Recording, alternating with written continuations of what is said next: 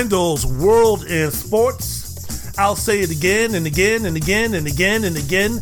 The most unique, funky, grooving, entertaining sports talk podcast you can listen to. Today on the podcast, week four of the NFL. Can my Washington Snyderskins rebound after getting whooped and ground the Atlanta Falcons? Who's going to be the starting quarterback for the Chicago Bears this week? And if it's not Justin Fields, why does Matt Nagy still have employment with this franchise? Kansas City versus Philadelphia. If Kansas City can't lay the smackdown offensively against these Eagles, now Kansas City fans, you should be concerned. The game of the century is nothing but that. Tampa at New England, the return of the Tom. All this talk about who is responsible for what, who, what, when, how, why, who's responsible for the dynasty, who's a better player, who's all these type of things. Stop all the nonsense. This game means nothing in the totality of the season. This game means nothing for Tom Brady. This game means nothing for Bill Belichick. This game means nothing for Mac Jones. This game, ah, we got something here. Wendell's World in Sports. Rate, review, and enjoy. Give me them five stars. Give me them reviews. Special dedication going out for those who are listening in Australia. Special dedication for those who are listening in Bangladesh. Special dedication for those who are listening in California. Special dedication for those who are listening in Vegas. Special dedication for those who are listening in Canada. Special dedication for those who are listening in Brazil. Special dedication for those who are listening in Paris, France. Special dedication for those who are listening to the most remarkable, energetic, passionate sports talk podcast going, Wendell's World in Sports. So now, without further ado, let's get to the program.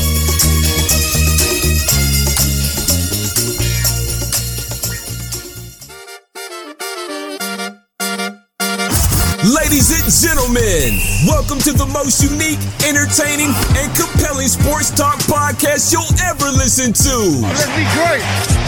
Let's be great. Wendell's World in Sports with the one and only Wendell Wallace. Giannis charging down the lane to the rim, double clutch, no good, tipped in. Subscribe, rate, and review anywhere and everywhere you listen to this and all your favorite podcasts. And now, from Washington, D.C. metropolitan area, Rip, Roaring, and ready to rumble, Wendell Wallace. Rip, roaring, and ready to go. Wendell's World in Sports. I'm your host, Wendell Wallace. So glad that you could be with us. A lot of things to get down on and discuss today in the world of sports. Bonjour, bonsoir, monsieur. Mademoiselle, je m'appelle Wendell Wallace. Wendell's World in Sports. So glad that you could be with us. Que pasa, mi amigos? Mi llamo Wendell Wallace. Wendell's World in Sports. I'm your host, Wendell Wallace. So glad that you could be with us. Namaste, konnichiwa, wassalamu alaikum, my brothers and sisters. Shalom. Wendell's World in Sports. I'm your host, Wendell Wallace. So glad that you could be with us. A lot of things to get down on and discuss today in the world of sports. Before I do, very quickly, I just need to ask. I just need to, I just want to find out. You doing all right? You're doing good. You're doing everything that you need to do to make this place, to make this world, to make this society, to make your block, to make your household, to make your neighborhood, to make your state, to make your region a better place to be. Listening, learning, educating, shutting up, listening, learning, respecting those who may not look like you, those from a different background than you, those with a different skin color than you, those of a different gender than you, those who worship a different God than you. Are you listening? Are you learning? Are you doing everything that you need to do to make this world a better place to be where it's judged on the moral fiber and character of someone, not based on what side of the tracks they were born on, who they love, who they worship, what's what their skin tone is, all of those type of things. I hope that you're doing everything that we need to do so we can leave this society for our children and their children and their children and their children a much better place than it is right now, as I always mentioned before. For my generation, for your generation, for the generation before and after, too late.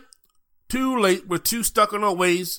As of right now, this world, this country that we live in for our generation is too ignorant, too racist, too selfish, too distrustful, too divided to uh, have the utopian society that we want to be in. So let's go ahead and do what we need to do for our children's sake by showing them that, hey, you know what? Despite the differences that we might have. It's all about loving one another. It's all about respecting one another. It's all about giving the respect that is earned and deserved. So, moving on, that's what we need to do. Wendell's World in Sports. I'm your host, Wendell Wallace. So glad that you could be with us. A lot of things, as I mentioned before, to get down on. Of course, we're going to be opening with the NFL action week four. mentioned before, I'm going to say this every week, man.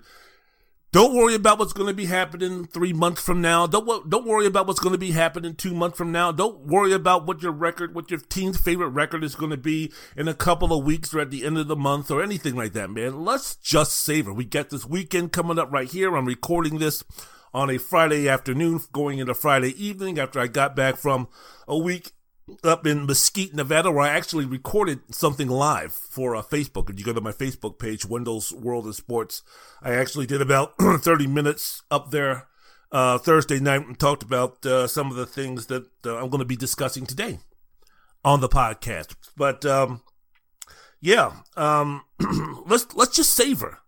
Man, let's not think about week seven and week ten and week fourteen. It's going to be here soon enough let's just make sure that we engulf, make sure that we take every crumb off the table of week four in terms of enjoyment, in terms of watching the games. If you're that type of football fan like I am, who just loves the Saturdays and Sundays of uh, the fall. Now we're, oh, yeah, we're October. So yeah, we're into the fall now, man. Let's enjoy every single Saturday of college football and the games that are going to be presented. Let's enjoy every single Sunday of the games that are going to be presented. And, and let's just worry about week five in the NFL when it comes. Let's worry about what your team's going to be doing and what the record is going to be and who's going to be injured and who's going to be looking good and who's going to be starting and which coach needs to be fired, which coach is going to be coach of the year and what team looks like they're going to be Super Bowl champs. I mean, we can plenty plenty of time to discuss that when the time comes. As of right now, still week four. I don't care if you're a fan of Jacksonville. I don't care if you're a fan of Houston. I don't care if you're a fan of Detroit. I don't care if you're a fan of Buffalo. I don't care if you're a fan of the Rams. I don't care if you're a fan of San, of uh, San Francisco or Tampa Bay or whatever. Man, worry about all that bullshit when the time comes. Right now, we're only in the week four. We're at the observing period. We're still at the preseason season period. A lot of football left to be played.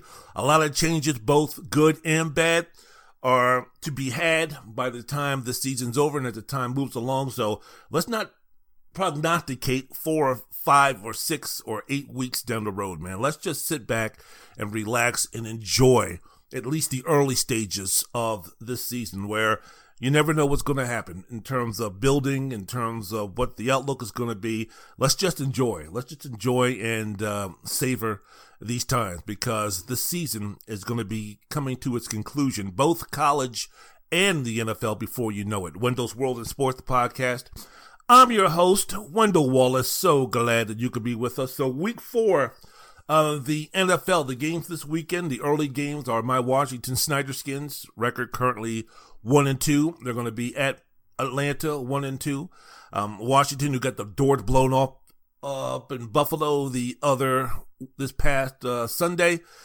Looking to see what we can do, man. The um, defense has not been where it has been, and the decision to once again build the team from the outside in, in terms of the core, in terms of the nucleus, in terms of what makes it really go, the most important piece of this puzzle when you're speaking about putting together a team that's going to be competing for Super Bowls, that are going to be competing for conference and division championships and division titles, normally starts with the quarterback, and then we then go to the offensive line, and then the defensive line, and then we build out from there. Well, Washington has decided with the acquisition of uh, Ryan Fitzpatrick, and then he got injured on the first in the first week of the season. He's going to be out for another, I don't know, four to six weeks. And so Taylor Heinicke has come in and he's been up and down, but you know he's not the type of quarterback that's going to be getting the uh, football team from Washington. My Snyder skins, my Taylor Heinicke skins, my NFC East champions in 2020 skins is not going to be getting them to the place where they want to go in terms of improving upon last year's success, albeit winning the division with an under 500 record. But the defense that was supposed to be the stalwart for this team and kind of pick up the offense for the uh, football team from Washington has, has not done that. And Josh Allen had a coming out party as far as this season is concerned, and reminding folks that, yeah, the Josh Allen from 2020 is still alive and well, at least for one game with the beatdown that they gave Washington. So they're going to look, speaking of my football team, they're going to be looking to rebound from that. Again, their second road game in a row against the Atlanta Falcons, who got a victory against the New York Giants. So Washington at Atlanta. We got Houston one and two at Buffalo. Mentioned before the coming out party of Josh Allen. Looks looks, uh, at least in the game against the uh, football team from DC, he looked like the old Josh Allen. I don't know why he's not going to even build on that even more, playing at home again against uh, uh, against a rebuilding team in Houston. So look for Buffalo to continue to improve, get the momentum back after that surprising opening season loss at the uh, against the Pittsburgh Steelers.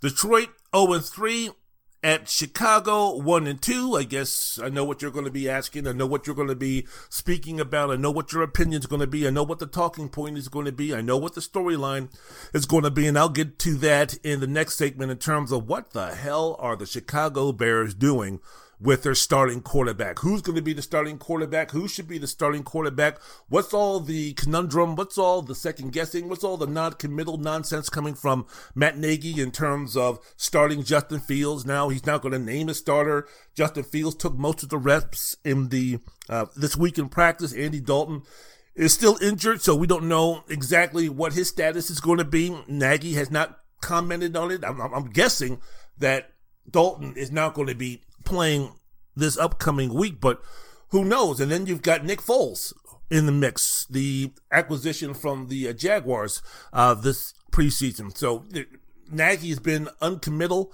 about who's going to be starting. What's going on in Chicago?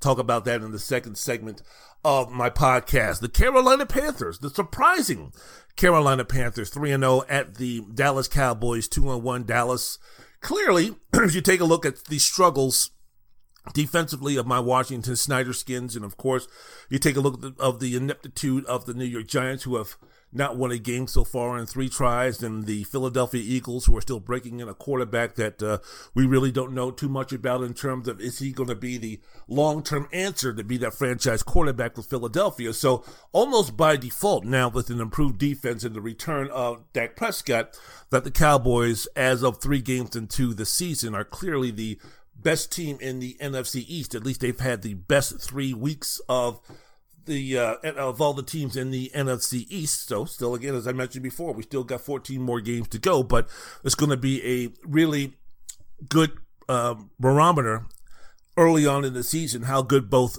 Carolina and Dallas is. So that's a game that it's going to be watched. That's going to be um, scrutinized by all those out there, but that should be a good game.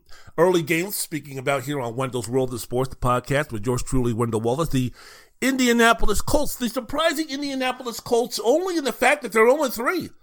I thought this was going to be the deal where, you know, Frank Reich, a damn good coach, has had success his previous um, a couple of seasons with the uh, Indianapolis Colts as the head coach. the we thought the upgrade at quarterback with the acquisition of Carson Wentz and continuing that strong relationship that him and Frank Reich had when Reich was the offensive coordinator for the Philadelphia Eagles back in the 2017 era when Carson Wentz was considered one of the up and coming superstars at the quarterback position.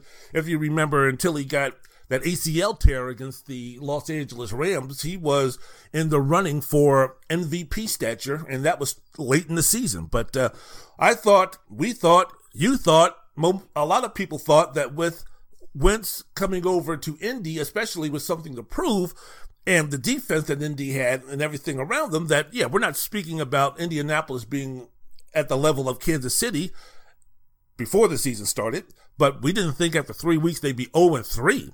So it's going to be, I don't know if, if, if, if a big game, I don't know if week four, you know, constitutes big game, but to go 0 4, it would be a big disappointment for the first four games of the season for Indianapolis.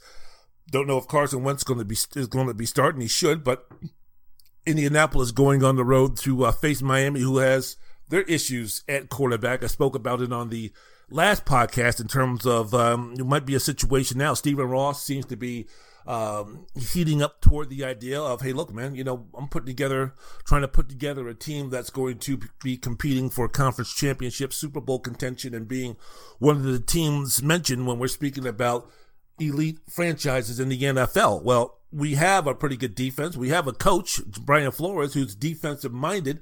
Um, the offensive coordinating situation is an absolute mess when you have three guys co coordinating the offense, which is really never a, a, good thing in terms of putting the game plan together, in terms of making decisions as such on the offensive end. You don't really have any skill players. The best player that you have in terms of the running back wide receiver combo for Miami is Jaylen Waddle, who is a rookie and he's not ready to carry the load. And what quarterback, excuse me, what wide receiver really does carry the load on a football team? The quarterback position, again, is in flux and it's a mess and it's uh, a situation where we don't know exactly what's going to be happen- happening. Tua is going to miss his second game. He was placed on injured reserve, so he's going to be missing another game after this.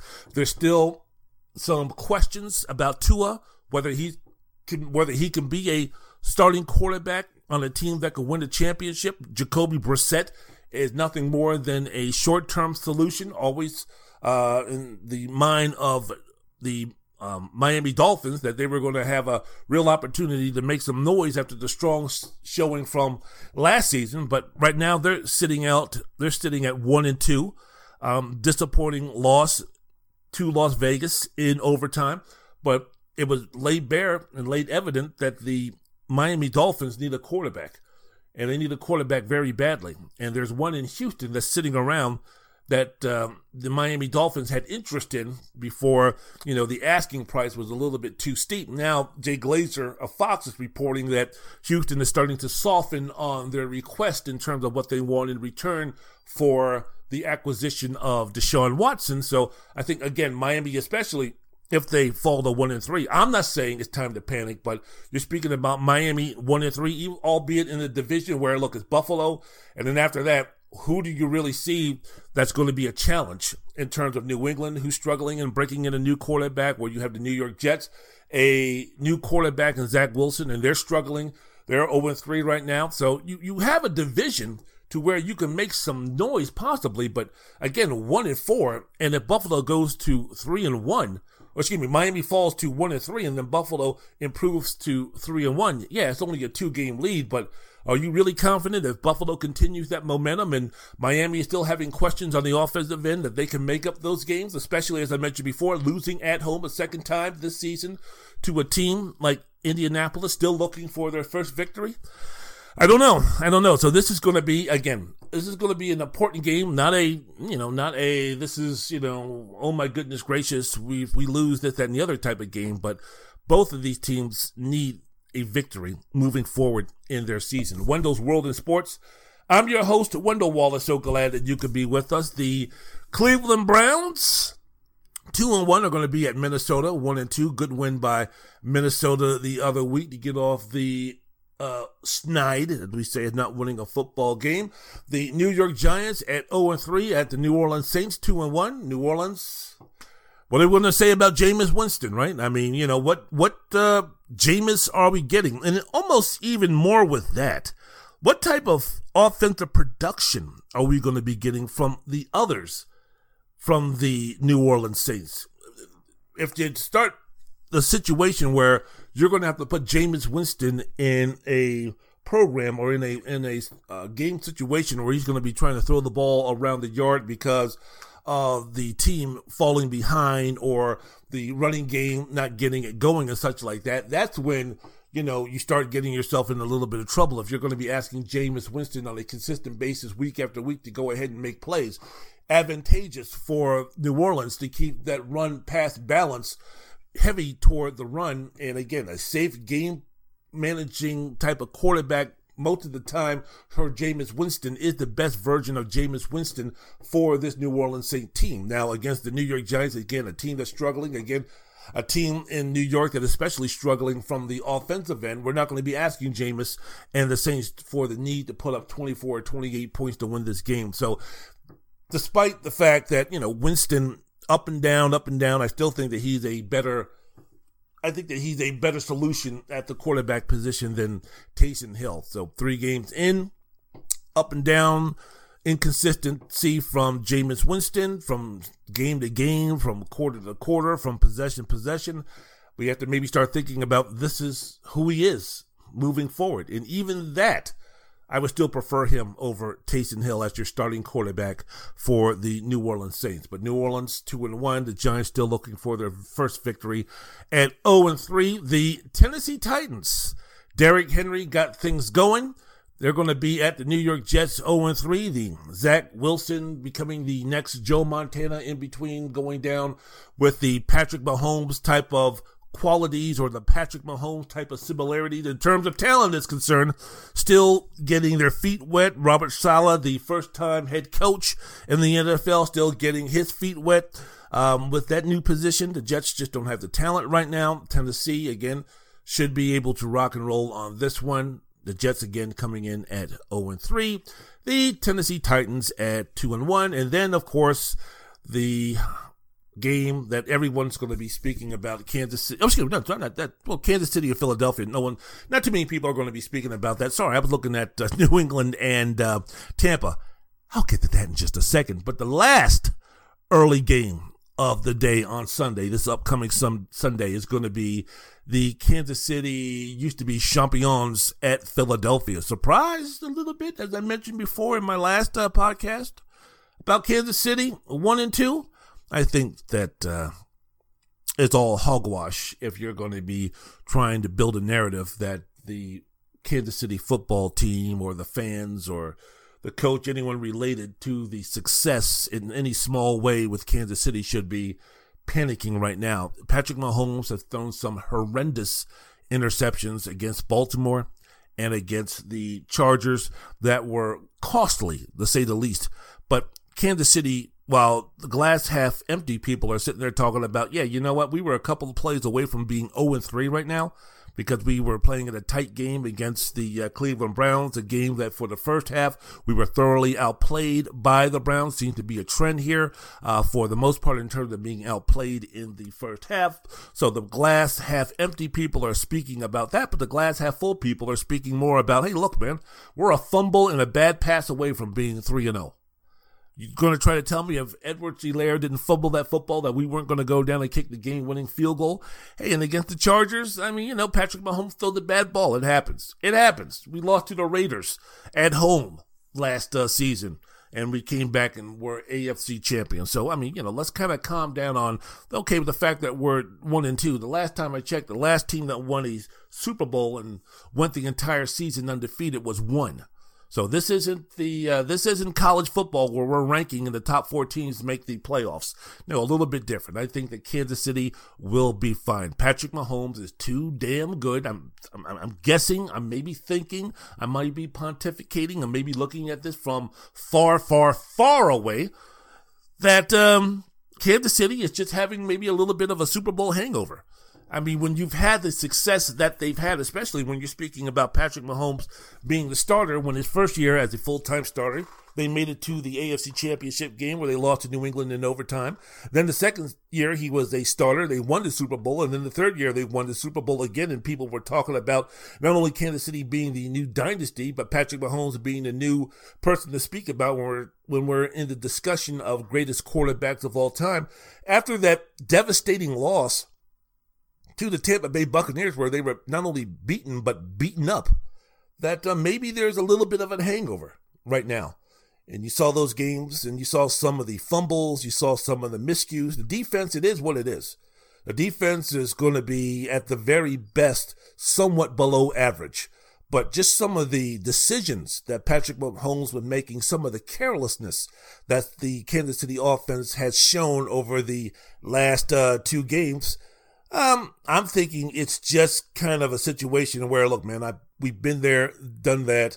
Our goal is to win the Super Bowl. Is not to go undefeated. Is not to set records. We don't need Patrick Mahomes throwing for 6,000 6, yards and 58 touchdowns and trying to win another MVP. We're not, you know, looking to uh, break any records or something like that. Just get us healthy. Just get us ready and just get us peaking in, oh, I don't know, another 14 weeks, 15 weeks, and we'll be fine. And I concur with them when you speak about, yeah, the offensive line needs some work.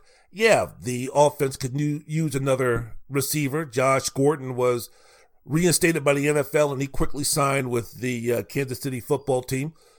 we'll see how that goes. Not looking for anything for the first, you know, week four, five, six, or seven, but by the time it's, you know, start making some chicken type of money type of uh, situations in later on in the NFL season, let's see how well Josh Gordon can A, keep himself out of trouble, and B, work himself into football playing shape, and then C, translate that to success in making a positive impact for the Kansas City offense. If anybody can help out someone like Josh Gordon in terms of getting his feet wet and getting him up to speed and getting him to uh, look good as a wide receiver, it's the best quarterback still in the league, Patrick Mahomes. So Kansas City looks like I'm going to be guessing that after the last uh, two losses that they are going to put a beat down on Philadelphia. And after the performance that the Eagles had against the Dallas Cowboys on Monday night, another poor or below below average performance by Jalen Hurts, what's going to be the reaction of the Philadelphia fan base? I think mentally that Hurts is strong enough to deal with any type of scrutiny, to deal with any type of criticism. He's the antithesis of what Ben Simmons is as far as being able to handle the negativity or handle some of the stuff that goes down being a Philadelphia athlete, being a high profile Philadelphia athlete. I think mentally Jalen Hurts can uh, deal with that, but uh, Another loss brings Philadelphia to one and three. And again, the expectations, especially with a new coach, was not Philadelphia vying for the NFC East division or being one of the teams that would be favored to win the divisional championship or the conference championship and then move on. But, you know, after four games, we would like to see some type of uh, improvement in Jalen Hurts. I thought week one, he had a very good week. Of course, that was against the Atlanta Falcons, whose defense is horrendous. And then the last couple of games against the 49ers and the Cowboys, he's been, it's been, it's been tough for him. It's been rough for him. But another poor game. Do we start hearing from the Philadelphia fan base? Do we start hearing some of the talk on WIP uh, radio? Do we start hearing from the bloggers, the local bloggers and writers in Philadelphia, the discussion that possibly maybe the Eagles should inquire about obtaining the services of Deshaun Watson. Hypothetically, what would that have to, uh, what, what deal would have to go down for that to happen if the Eagles decided that they were looking to investigate a situation like that? Wendell's World in Sports. I'm your host. Wendell Wallace, so glad that you could be with us. Spoke about the early games of the NFL. Now moving over to the late games. Juicy, juicy, rather tasty. The Arizona Cardinals undefeated at 3 0 at the Los Angeles Rams 3 0. The Rams I don't know how much they're basking in the glow of defeating the Super Bowl champions, Tampa Bay Buccaneers, the other week. I don't know if there's going to be some type of letdown. I don't know if there's going to be some type of exhale. I think because they're playing the Cardinals, who are 3 0, I think that this is going to be a situation that the Rams will have the attention to uh, go ahead and do what they need to do. The Cardinals, 3 0, yes, sort of kind of like uh, Carolina, though sort of like that's fine. They're three and zero, oh, but still we're in a wait and see mode. The defense has taken a step back a little bit after the devastating performance they had in Week One against the Tennessee Titans. Kyler Murray doing so many things, improvising for the offense. It'll be interesting to see a how well the Cardinals can keep him upright and healthy as the season progresses, but also you know with Murray, how many run options and how many times is he going to be hit in this game when you're going to be speaking about the Rams with that monster, that beast known as Aaron Donald, wreaking havoc, seeking havoc, looking to do some damage to the quarterback and to the offense of the Arizona Cardinals. Now for week three, everybody's speaking about with the power rankings. I shouldn't say everybody, but a lot of the uh, analysis folks and a lot of the talking head folks and a lot of the folks who write this stuff and do this for a living, as far as the power rankings are concerned, are putting the Los Angeles Rams number one with the power rankings. All right. Okay. We'll see what happens with Arizona and a litmus test for Arizona to see exactly how good they are so far early on in this season. Wendell's World of Sports. I'm your host, Wendell Wallace. So glad that you could be with us. Also forgot to mention that Matthew Stafford, um, the acquisition that the Rams made by getting him seemed to be paying off so far three games into the season.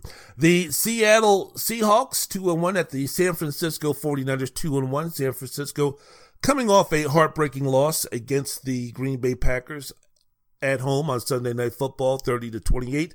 Some encouraging signs, though. I think Garoppolo played his best game of the season, albeit it's only three games. So I mean, you know, let's let's let's kind of uh, put the pause on reserving his bust for Canton. But uh, I think in a situation the way Garoppolo played really doesn't engender the thought of putting in Trey Lance. I think that Garoppolo played well enough and did some things, throwing the ball down the field. Now, is he going to revert back to you know you know game managing quick passes to the outlet receiver or running back Garoppolo? If that's the case, that was the first couple of weeks of the season. That's why people were like, well, if he's going to do this, why can't you put in Trey Lance, especially with the threat of uh, Lance running the football, something that Garoppolo does not have. So if you're going to, uh, you know, look for Kyle Shanahan for a change, it would be to diversify the offense and uh, give it a little bit more juice and a little bit more unpredictability. You can do that because of the athleticism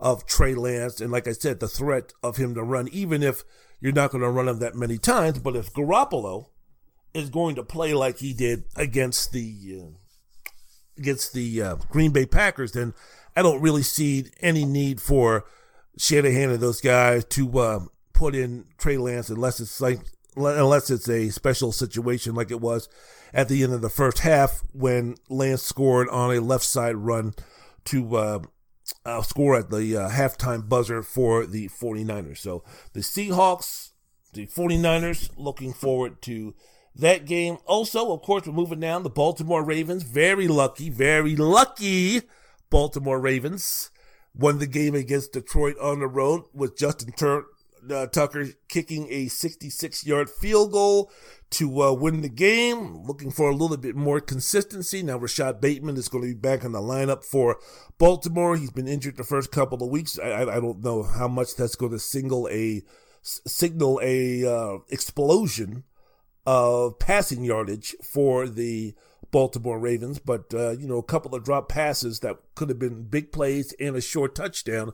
The Ravens need to kind of tighten up on that situation. Jim Harbaugh uh, and the offensive coordinator and the offensive side knows that. But uh, yeah, Baltimore got lucky. But as I mentioned before in my last podcast, when Lamar Jackson had to make plays in that fourth quarter, he did. He was contained for most of the game only rushing for 58 yards, seven carries, the longest run being 31 yards. So you think about it, uh, six carries, he only gained 27 yards. So it wasn't a typical Lamar Jackson type of game, especially you're thinking about Detroit, how at least from a passing standpoint, that with that weak secondary, that Detroit has, that he would be able to uh, do some positive things. Again, drop passes just seemed to be a little off.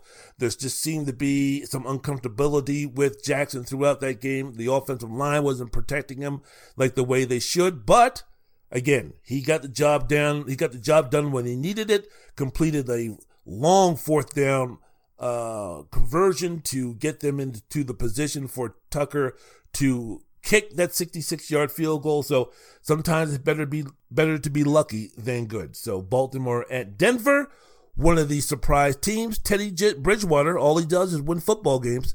How good is he? I don't know in terms of just speaking about Denver being a true contender, uh, not just in the uh, AFC division, West division, but, you know, in the AFC conference period. But, uh, you know, Bridgewater is not going to do anything crazy. He's not going to do anything stupid. He's not going to be careless with the football. And with the defense that Denver has, he's not going to put them in any disadvantaged situations for Denver to lose a game because of poor quarterback decision making. Now, Teddy Bridgewater is not going to win you too many games by throwing the ball 45, 50 times and bringing the team back from the jaws of defeat.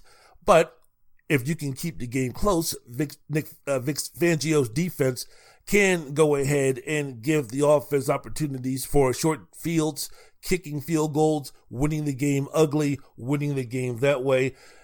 Jerry Jeudy being out for the Broncos is going to hurt on the offensive side, but then again, they have a quarterback who doesn't make any mistakes or hardly makes any mistakes, uh, uh, hardly puts his defense in bad situations, and Denver's defense is good enough to win football games. Not saying that they're the San Francisco 49ers defense of two years ago, but they're form- formidable enough to uh, take the Broncos seriously if you're thinking about the possibility of them being playoff contenders. Wendell's World of Sports. I'm your host, Wendell Wallace. So glad that you could be with us speaking about the week four games in the NFL. The Pittsburgh Steelers, two and one, are going to be traveling to Lambeau Field to play the Green Bay Packers, two and one. Aaron Rodgers has the passion. Aaron Rodgers has the fire. Aaron Rodgers uh, seems to be all in for the last dance of his career with the Green Bay Packers.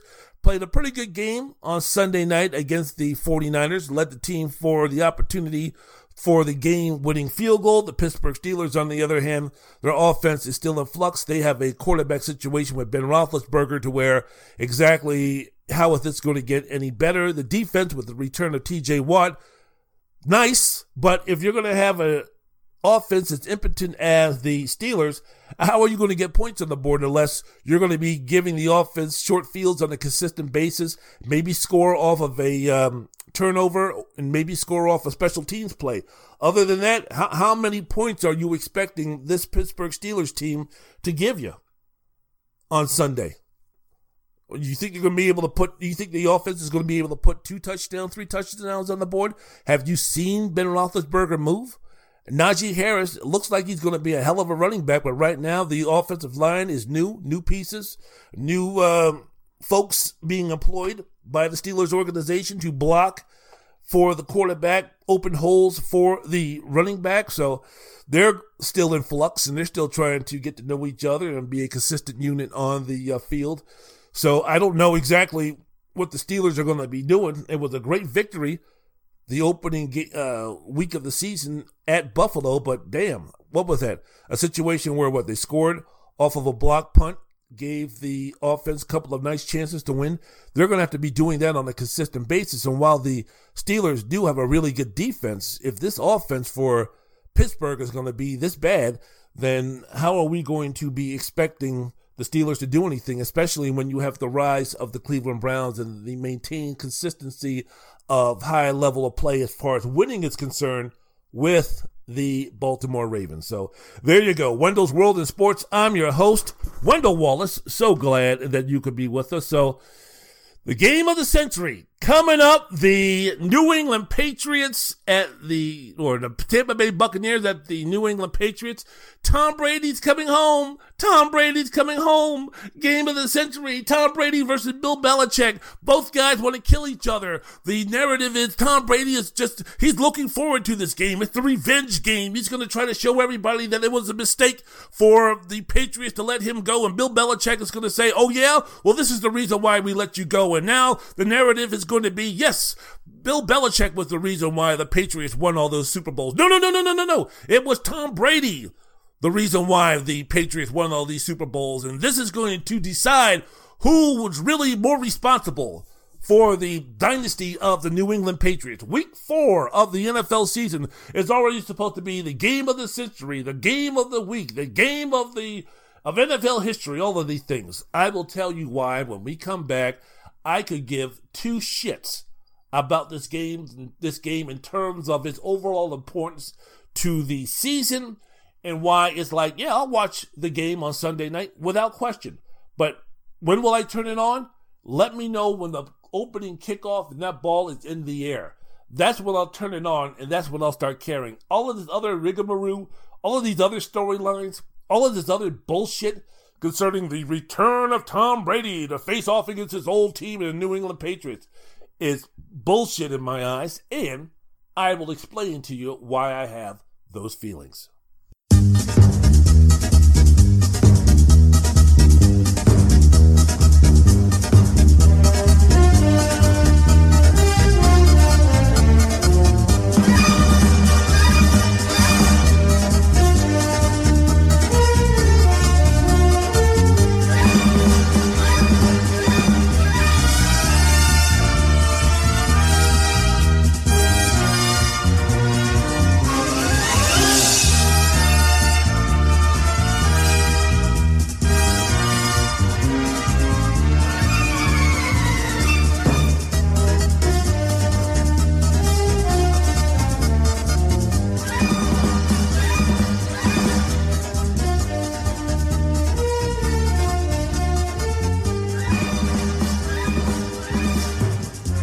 Wendell's World in Sports. I'm your host, Wendell Wallace. So glad that you could be with us. A lot of things to get down on and discuss today in the world of sports. I have to uh, move and groove through this because I'm recording this. I want to uh, make sure that I have enough time to uh, watch just a little bit of SmackDown to see exactly who's going to be drafted where. Tonight is the draft. See what's going to be happening with Bianca Belair. She's going to be on SmackDown or if she's going to Raw. Drew McIntyre, if he's going to be drafted to SmackDown or if he's going to be going to Raw. I would like to see Bobby Lashley go to SmackDown, become a face, and uh, have a program with Roman Reigns. That would be pretty interesting. I would also like to see Drew McIntyre go over there. I would like to see the Street Profits go over to Raw. What I really would like to see is I'd like to see Montez Ford go over to AEW. I think that he would be he would be fucking outstanding uh, the style of wrestling that they have over there. I think Montez Ford, a young guy, a lot of charisma, really good worker, um, good talker. I think that uh, he would be great. He just doesn't have the size, I think, for WWE to really fully invest in him. If you take a look at Big E and you take a look at Lashley, and you take a look at McIntyre, and you take a look at Roman Reigns, all of these guys who are uh, who are big behemoths for the most part being champions. I don't think Montez Ford, Montez Ford could maybe win a secondary title, but I, I, would love to see a program. Speaking about dream programs, I know it's not a dream because Montez really hasn't been in the business long enough to be compared with my favorite wrestler right now, Kenny Omega and Danielson and such, but a program or a wrestling match between Montez Ford and Bryan Danielson or Montez Ford and Hangman Page or Montez Ford and Kenny Omega or Montez Ford and Sammy Guevara, uh, AEW style, that would be absolutely freaking tremendous. People are talking about Kevin Steen, aka Kevin Owens, going over to um, AEW, which would be a big acquisition. I would, I would love to see uh, Montez Ford go over there and have Dustin Rhodes and Dusty Rhodes and and uh, the con uh, guy work with uh, him and really turn him into something because I think this guy has uh, a lot of talent. Him and Darby Allin, I think, would tear the roof off the joint. So that's just my quick little wrestling take before we get back into the NFL. Before we get back into speaking about what's happening with the uh, game of the week, right? The game of the century, right? The game of all time, right? The game that we should just be caring about, right? The game that's going to be getting what Super Bowl type of ratings. The return of the Brady. Return of the Brady. Return of the Brady. Tom Brady going back to Foxborough, facing off against his old team. Current game of the year, the century, the in NFL history and all of sports, all of this type of stuff. Tom Brady, Bill Belichick, the relationship lasted 20 years, the longest and most successful player coach tandem in pro sports history. Think about it, man. If you think about the longevity and you think about the success rate, when you're speaking about a regular season record with Tom Brady as the quarterback, Bill Belichick as the head coach, the regular season record in New England over those 19, 20 years was 221 and 67. They played in nine Super Bowls, won a league record six. They had 19 consecutive winning seasons, 17 division, division titles, including 11 consecutive from 2009 to 2019. 13 AFC Championship game appearances, including eight consecutive between 2011 and 2019. And the Patriots appeared in half of all Super Bowls played during Brady and Belichick's 18 years as the primary starter and won two thirds of those games that they played in. Nobody, nobody, nobody, nobody, nobody is ever going to come close. When you speak about the longevity of success between player and coach, that relationship, nobody in sports will ever approach that, man. We, th- that's going to be right there as far as the Mount Rushmore of all time great unbreakable records. You know how we speak about you know, who's going to get, who's going to get the record of most wins by a pitcher in Major League Baseball? Hell, who's going to get the most, who's going to hold the record for most losses for um, starting pitchers or pitchers in Major League Baseball? Cy Young went 511 and 313. We know the way the game is played now, we know that that is never, ever, ever going to become close. Nowadays, the way pitchers pitch and the way they're used, man, if a pitcher can win 200, 215, 220 games now is the new 300 in terms of if you reach that level, you're going to be getting into the Hall of Fame. We know that stuff is going to be happening. All of those things, all of those records, Rickey Henderson, stolen base record. Nobody, the way the game is played now in baseball, nobody is going to be approaching that nonsense. Who's going to get to Emmitt Smith's record for most rushing yards in a career? The way the, the way the game is played right now, nobody, even with 17 games, even with the extra games, nobody is going to come close to that record. When you speak about the longevity, look, man, I'm 52 years old. I can live another 52 years and then another 52 years and then another 52 years and then another 52 years. There's nobody, there's going to be no coach quarterback tandem that's going to be staying around that long and have that sustained success for that many years. It's never going to happen. So it's unbelievable. It's something where it's just, you know, I mean, Joe DiMaggio's hitting streak had a better chance of ending than someone coming close to what Brady and Belichick did. Just the long term success is never going to happen. If you take a look at the other great and successful player coach relationships, those were you to you might say could stand the test of time and it was remarkable. I don't know, man. You take a look. What has a better chance of being toppled? Don Shula, all time winning record as far as the NFL coach is concerned, or someone doing what uh, Tom Brady and Bill Belichick did for almost two decades together as coaches starting quarterback? Otto Graham and Paul Brown back in the 40s and 50s. They won four straight AACFs, AAFC titles back back in the day where the NFL had a had another league that they had to contend with. Well, the Browns won four straight titles in that league and compiled an awesome 40, uh, 52 and 4 3 record before joining the NFL and winning championships there before. Graham and Brown won 10 titles together. All right, that's cool. They played in 10 straight title games, four in the AAFC and three in the NFL champion, in the uh, NFL league. Tim Duncan and Gregg Popovich, the modern day, shall we say, Tom Brady and Bill Belichick. Almost two decades straight of winning at least 50 games, five championships. Okay, Bill Russell and Red Auerbach back. Back in the 60s, won nine championships in 10 seasons together, including eight in a row. And their combined regular season record of 554 and 216 winning percentage of 72%, that's never going to be matched. That's not going to be as far as the longevity is concerned. What coach and player out there right now is going to be having that success? Nobody. Chuck Noll and Terry Bradshaw, the team of the 70s, when we're speaking about the uh, Pittsburgh Steelers. Four Super Bowl championships. The most successful team in the 1970s won six division titles in a row, including and uh, nine overall.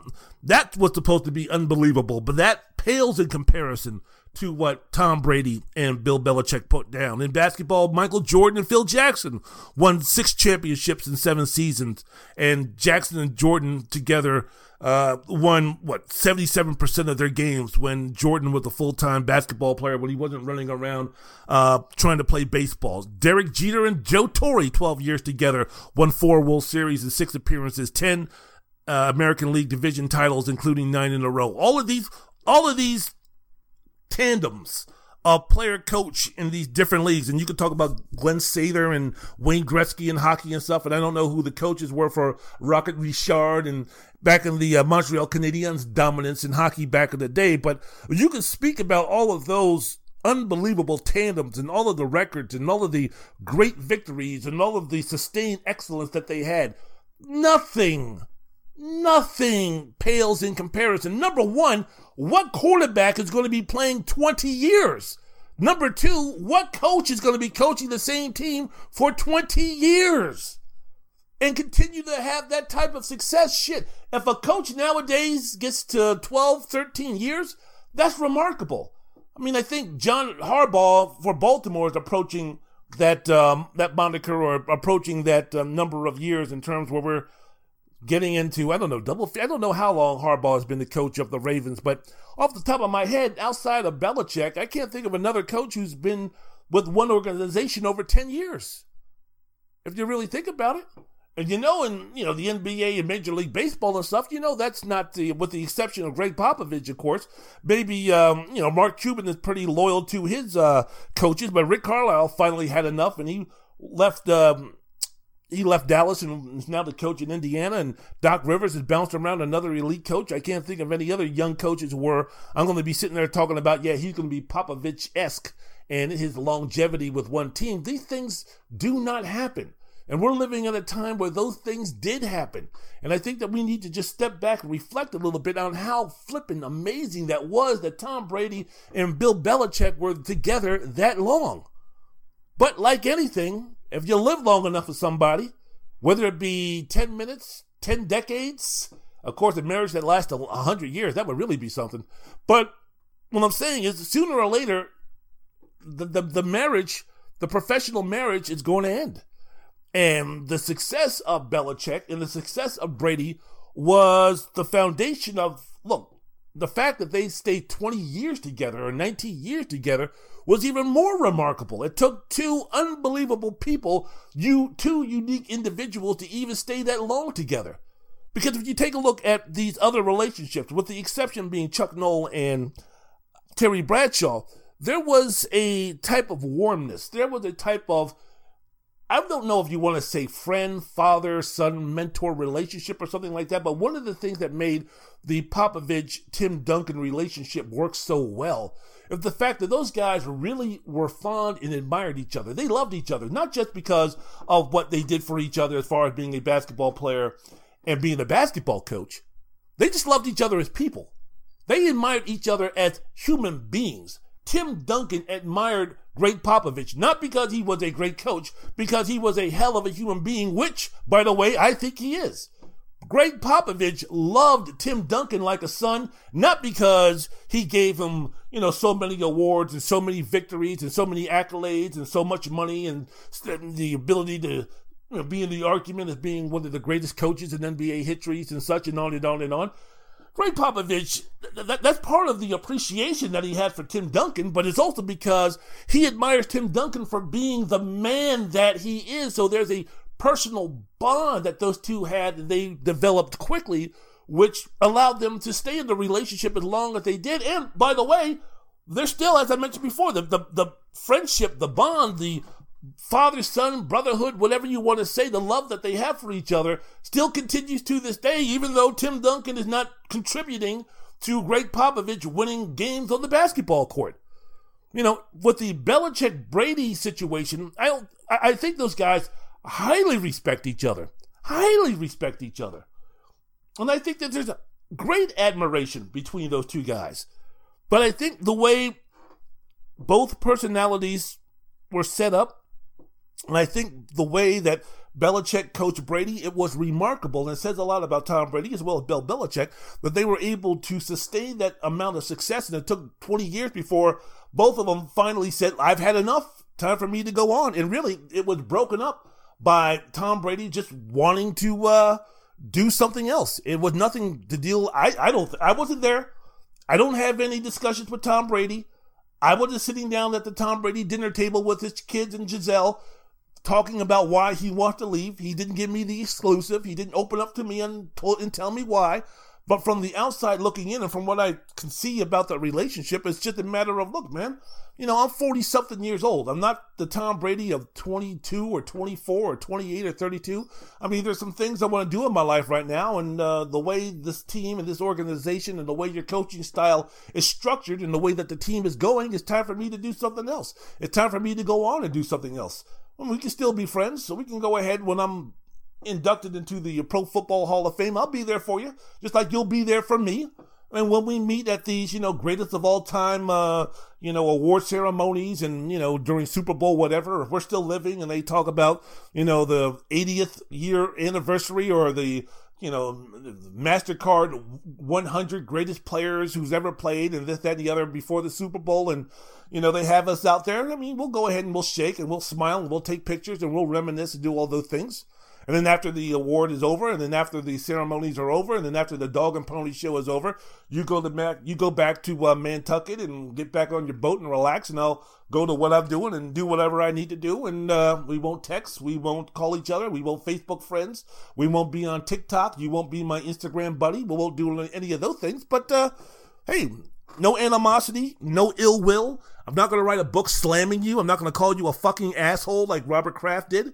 I mean, it'll all be good. It'll all be good. But you know, it's the way it is. So because of those things, I, it, it's it's funny to me. It's amazing to me. But I guess you could say a little bit interesting, but not really surprising.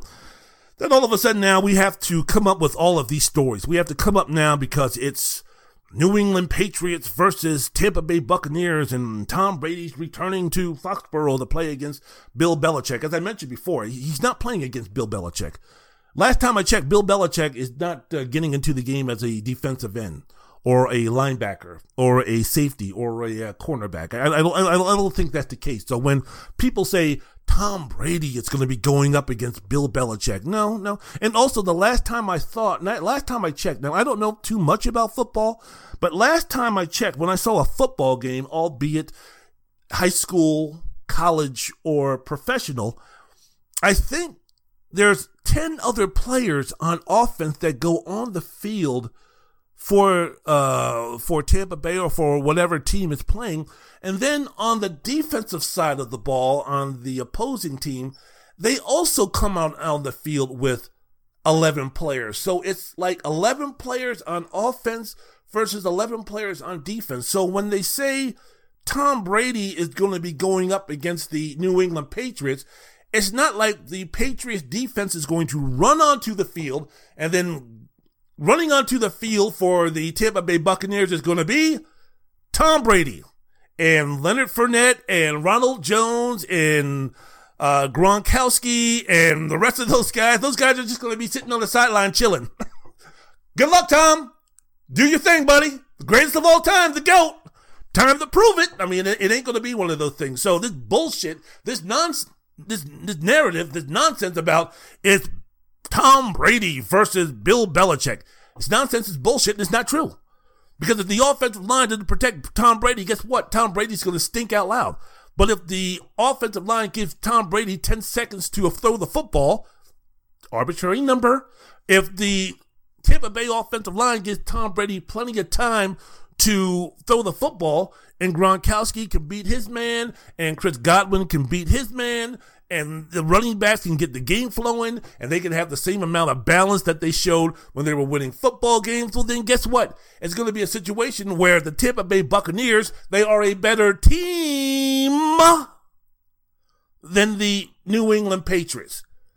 Don't give a shit, don't give a fuck about Tom Brady versus Bill Belichick. No, it's the Tampa Bay Buccaneers who are a better team currently than the New England Patriots.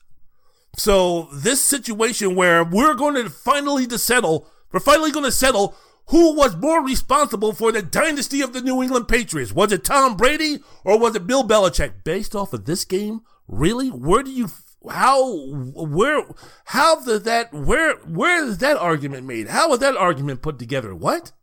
Huh? What are you talking about? So let me ask you something. If Tom Brady would have gone to say, oh, I don't know, after the um, season was over after he left um, New England. Let's say he went to a team where, oops, I made a mistake. We're really not that good. And I really don't have the talent that I need to win football games. And let's say that uh, Mac Jones has the game of his life.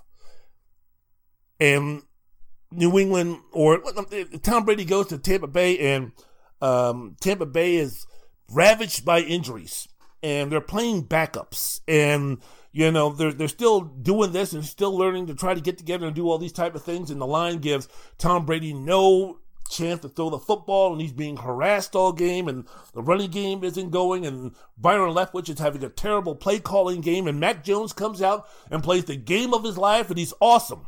And the New England Patriots upset the Tampa Bay Buccaneers. What does that prove? Ah, see, I told you. I told you Belichick was the reason tip um, uh, New England won all those Super Bowls and not Tom Brady. What are, what in the fuck are we talking about? What are we? What's the argument here? Why are we speaking about this? Why are we running such bullshit narratives like this? It makes no flipping sense to me. Hey, look, man, it's it's very easy, very very easy. Tom Brady would not be Tom Brady without Bill Belichick. Bill Belichick wouldn't be Bill Belichick without Tom Brady. Both of those guys needed each other.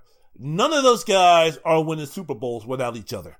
Tom Brady is not going down as one of the greatest football players who's ever played and arguably the greatest quarterback who's ever played the position without Bill Belichick. Bill Belichick is not going down as one of the greatest coaches of all time and winning six Super Bowl rings without Tom Brady. Very easy. Very simple. Very, very simple. But guess what? You know what else? You know who else is responsible for this nonsense in terms of, my goodness, Tom Brady winning six Super Bowls? And we're going to find out who was more responsible in terms of uh, winning Super Bowls and who was more successful and who was more responsible for the success of the New England Patriots. You know who else made Tom Brady Tom Brady? Um, Adam Vinatieri, Lawyer Milloy, Ty Law, Charlie Weis, Troy Brown, Mike Vrabel, Damien Woody, Richard Seymour, Bill O'Brien, Willie McGinest, Romeo Crennel, Deion Branch, Kevin Faulk, Asante Samuel, Randy Moss, Corey Dillon, Tedy Bruschi, Vince Wilfork, Wes Welker, Logan Mankins, Rob Gronkowski, Malcolm Butler, Josh McDaniel, all of those guys. Guess what? The the, the quarterback coach, the um, uh, the equipment manager, the team physicians, the PR guy who kept all that bullshit away from Tom Brady so he could get the media and all this other nonsense away from Tom Brady so he could go ahead and have peace of mind and study and develop himself in being the best quarterback he could. All of those guys played a fucking role in him being the greatest quarterback of all time. Not just Bill Belichick. And those same players that I just mentioned, they were responsible, just as responsible as Tom Brady for making Bill Belichick considered one of the greatest head coaches of all time. Can we stop with this bullshit, ignorant, short sighted, low hanging fruit narrative about who was more responsible for the New England Patriots dynasty? Stop it! Stop it! You know, put it right up there with the most annoying, ridiculous arguments like who's the better basketball player, LeBron or MJ? Stop! Just stop! Just stop. Let, let's just, you know, think about how great both those guys were. Now, when I mentioned all those names, you can sit there and say, come on, man, you're going to try to tell me that Adam Vinatieri was just as important for Tom Brady being Tom Brady than Tom Brady, or the New England Patriots dynasty wouldn't have happened without Lawyer Milloy or Adam Vinatieri or Deion Branch or Wes Welker. Come on, Wendell, what the fuck are you, what the fuck are you sniffing up your nose? Eh, what I'm trying to say is that it takes a total team effort. And as I mentioned before, do you really think Tom Brady would have been Tom Brady back in 2000 or whenever he was drafted? If he was drafted by the Washington Snyder Skins, do you really think Tom Brady would have turned into Tom Brady who we know and love and adore and revere today? Do you really think if Tom Brady was drafted by Tampa, the New York Jets, the Cleveland Browns, the Cincinnati Bengals, the Chicago Bears, the Bill Bidwell led Arizona Cardinals, the Al Davis senile at the end of his rope Oakland Raiders, the Detroit Lions who are just have who have just decades of dysfunction. If you really think that Tom Brady would have been the same guy who would have won championships and set records and go down as one of the greatest of all time, if you think that he would have done that being drafted by those sad sack organizations like the Jets, like Washington, like Detroit, like Cleveland, like Mike Brown, Cincinnati, like Chicago, who hasn't had a decent quarterback since what Sid Luckman, you know, Arizona, as I mentioned before, Bill Bill Bidwell if you think that Tom Brady would have turned into Tom Brady being drafted by those teams, I don't give a damn what round he was drafted in. I don't give a damn what opportunities he was given.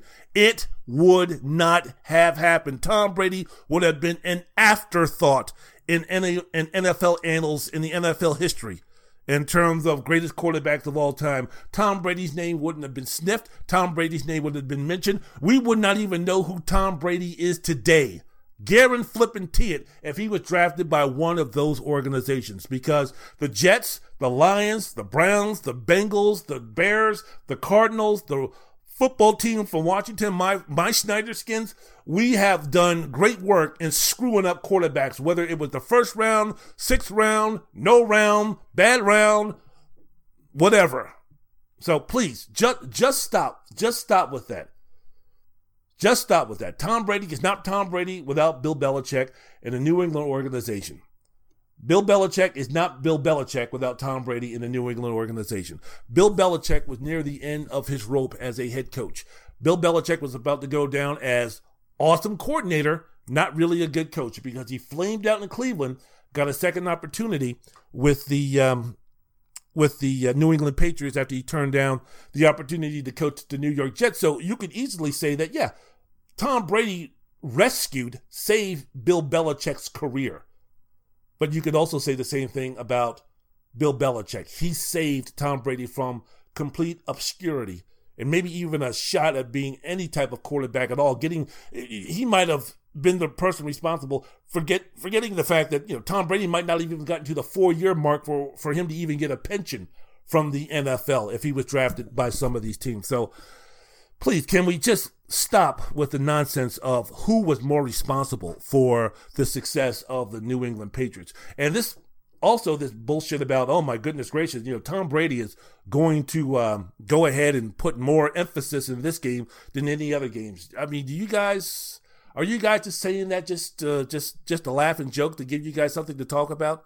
I mean, does anybody who know any who knows anything about the NFL, do we really think yeah, it might be motivating for Tom Brady to say, it might be exciting, might be something different, you know, he might be excited about, man, I'm going back and I'm going to be playing against my old team. And, you know, I'm quite sure I'm going to go in there and I'm going to say what's up to the uh, security guys and the ushers and other folks, you know, who work for the uh, stadium and, you know, and those type of small people who we really don't pay too much attention to. And some of my teammates are still there who I want to give a dap and say what's up to and all that kind of stuff. And so I'm excited about that. I'm excited about coming back and doing those things. But this, this is not going to motivate me anymore to prepare for a football game. I mean, this is not something where, yeah, you know, against the Rams last week, I was preparing, but I really wasn't preparing as much as I am going to be for New England. Or, yeah, that game against the Rams, yeah, I was up and I was pumped and I was ready to go, but nothing like what's going to be happening with the New England Patriots. Can we please stop with that? Can we please stop? You know, the which you know relationship and this that the other. Chuck Noll and Terry Bradshaw didn't have a good relationship. In fact, when Chuck Noll died, Terry Bradshaw didn't even go to a funeral on purpose. A, th- a, a, a, decision that to this day he still doesn't regret. There's been precedent of legendary Hall of Fame quarterbacks and coaches not always getting along and building long lasting friendships and meaningful relationships. Roger Staubach had his issues with Tom Landry. So I mean, can we can we please stop with this? That these guys have to be chummy chum chums and since uh, these guys left, that there has to be some type of hatred between these two. That somehow, some way, Bill Belichick beating Tom Brady is going to like, yeah, fuck you, Tom, you son of a bitch, motherfucker. You never should have left my ass. I mean, come on, man. And like Tom Brady's gonna run off the field. Yeah, fuck you, Bill. Yeah. That's what I'm fucking talking about. Let me go, you piece of shit motherfucker. I'm the fucking man. I'm your fucking daddy, and don't you ever forget it. I mean, come on, man. Stop, stop with that nonsense. That relationship lasted 20 years. Name me a relationship that lasts that long that doesn't have some type of dysfunction, disagreements, dissension at some point in time. I don't give a damn what you're talking about. Athletics, marriage, parenting, office, workplace, employees, military. Name me a place where you can have a relationship for that long and for the most part, most of the time, just be nothing but smooth sailing and lovey dovey, lovey dovey all the time. And this is awesome. And this is fantastic. Again, name me a relationship in any sport that lasted that long concerning anything. Sometimes you might have a loyal assistant to a head coach who, when he bounces from job to job, he'll go with them. And if the coach is in the profession for over 20 years or 25 years and such, that that assistant will stay with them that long. Mike Budenholzer, the now world champion head coach of the Milwaukee Bucks, he stayed with Gregg Popovich for, you know, almost a decade and a half until he got the position, until he got the opportunity first to coach the Atlanta Hawks, then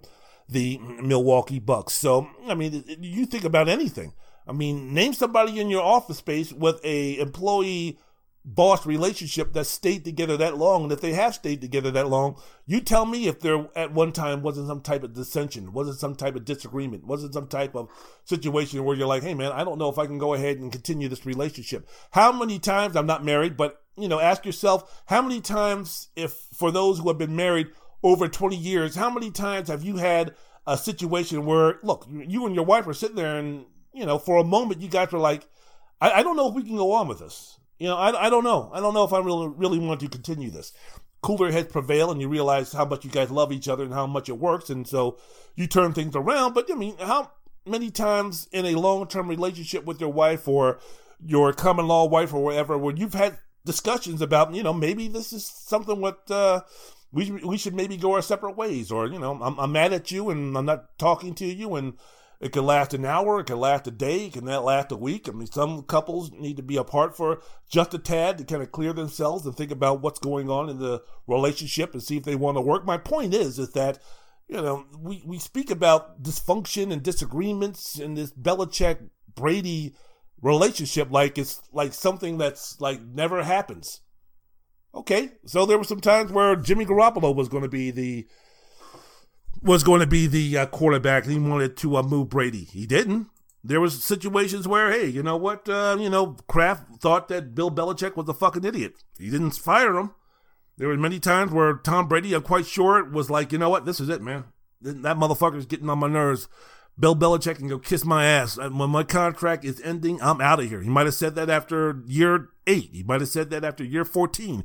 Might have said that after year 16. He came back and signed with the New England Patriots.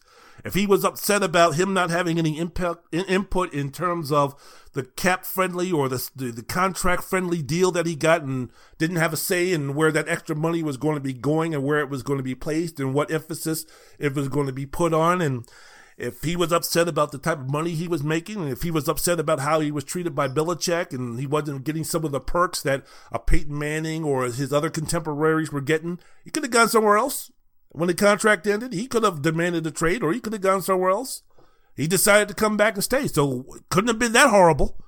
Tom Brady valued winning over everything else, and despite all the things he might not have liked about Bill Belichick and stuff. He knew as far as what he wanted to accomplish, which was winning championships. Bill Belichick and the New England organization gave him the best opportunity. So I, I don't know how dysfunctional the relationship was on a consistent basis with all the success that they had. And you know, every relationship ends. One thing about the NFL, if you play long enough, no matter who you are, eventually the team that drafted you, that you want to stay your entire career with, they will eventually let you go. It will be a time to move on. The Colts didn't keep Johnny Johnny Unitas around forever. The Dallas Cowboys didn't keep Emmitt Smith around forever. The Los Angeles Rams didn't keep Deacon Jones around forever. Jerry Rice and the San Francisco 49ers, their relationship didn't last forever. The Philadelphia Eagles and Reggie White, their relationship didn't last forever. The Buffalo Bills and Bruce Smith decided to part ways before Bruce Smith wanted to. Brett Favre, Eric Dickerson, Deion Sanders, Peyton Manning, Joe Montana.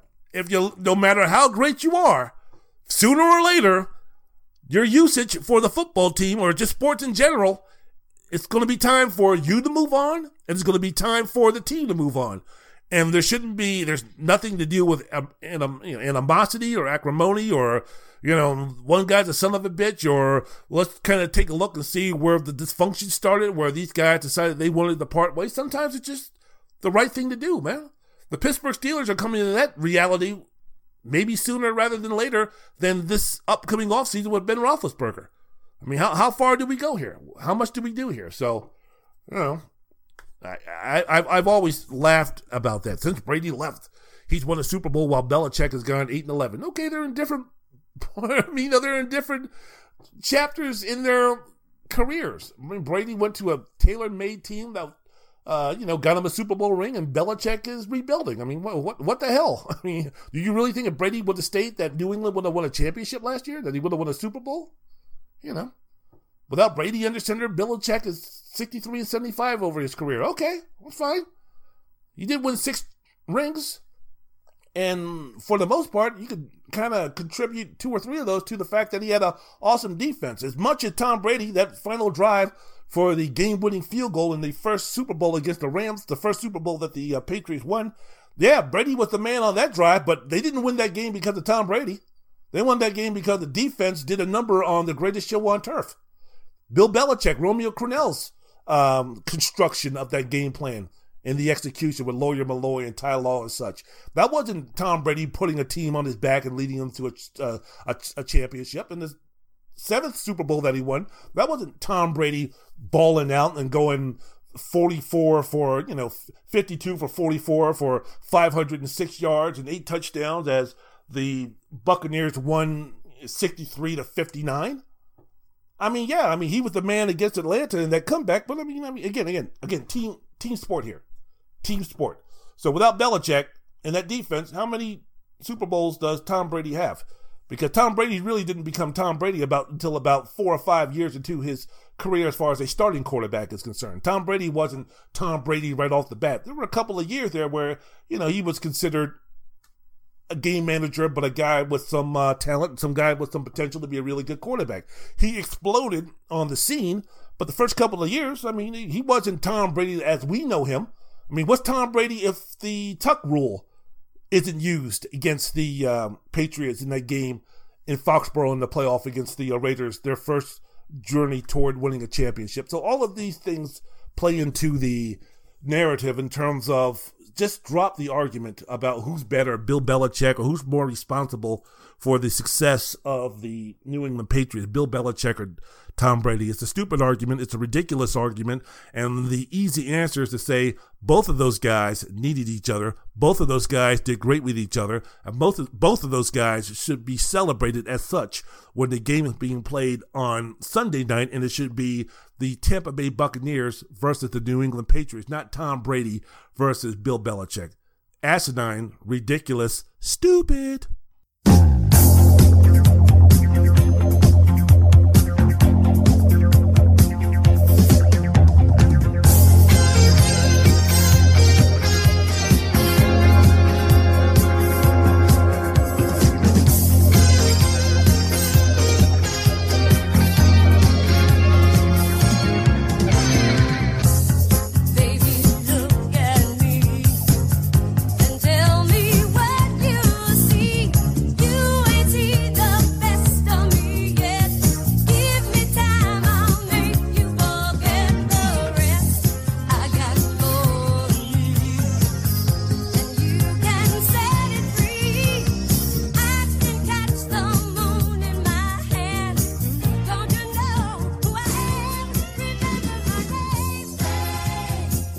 Wendell's World in Sports. I'm your host, Wendell Wallace. So glad that you could be with us. Wendell's World in Sports. Remember that name. So just look at me and tell me what you see. You ain't seen the best of me yet. Give me time, and I'll make you forget the rest. You got that right. Wendell's World in Sports. So doggone glad that you could be with us recording this on a Friday afternoon after getting back from Mesquite, Nevada. I had a very interesting Wednesday. Was it Wednesday? Yeah, it was Wednesday. I had to um, I had to do in house. I had to do an in house situation.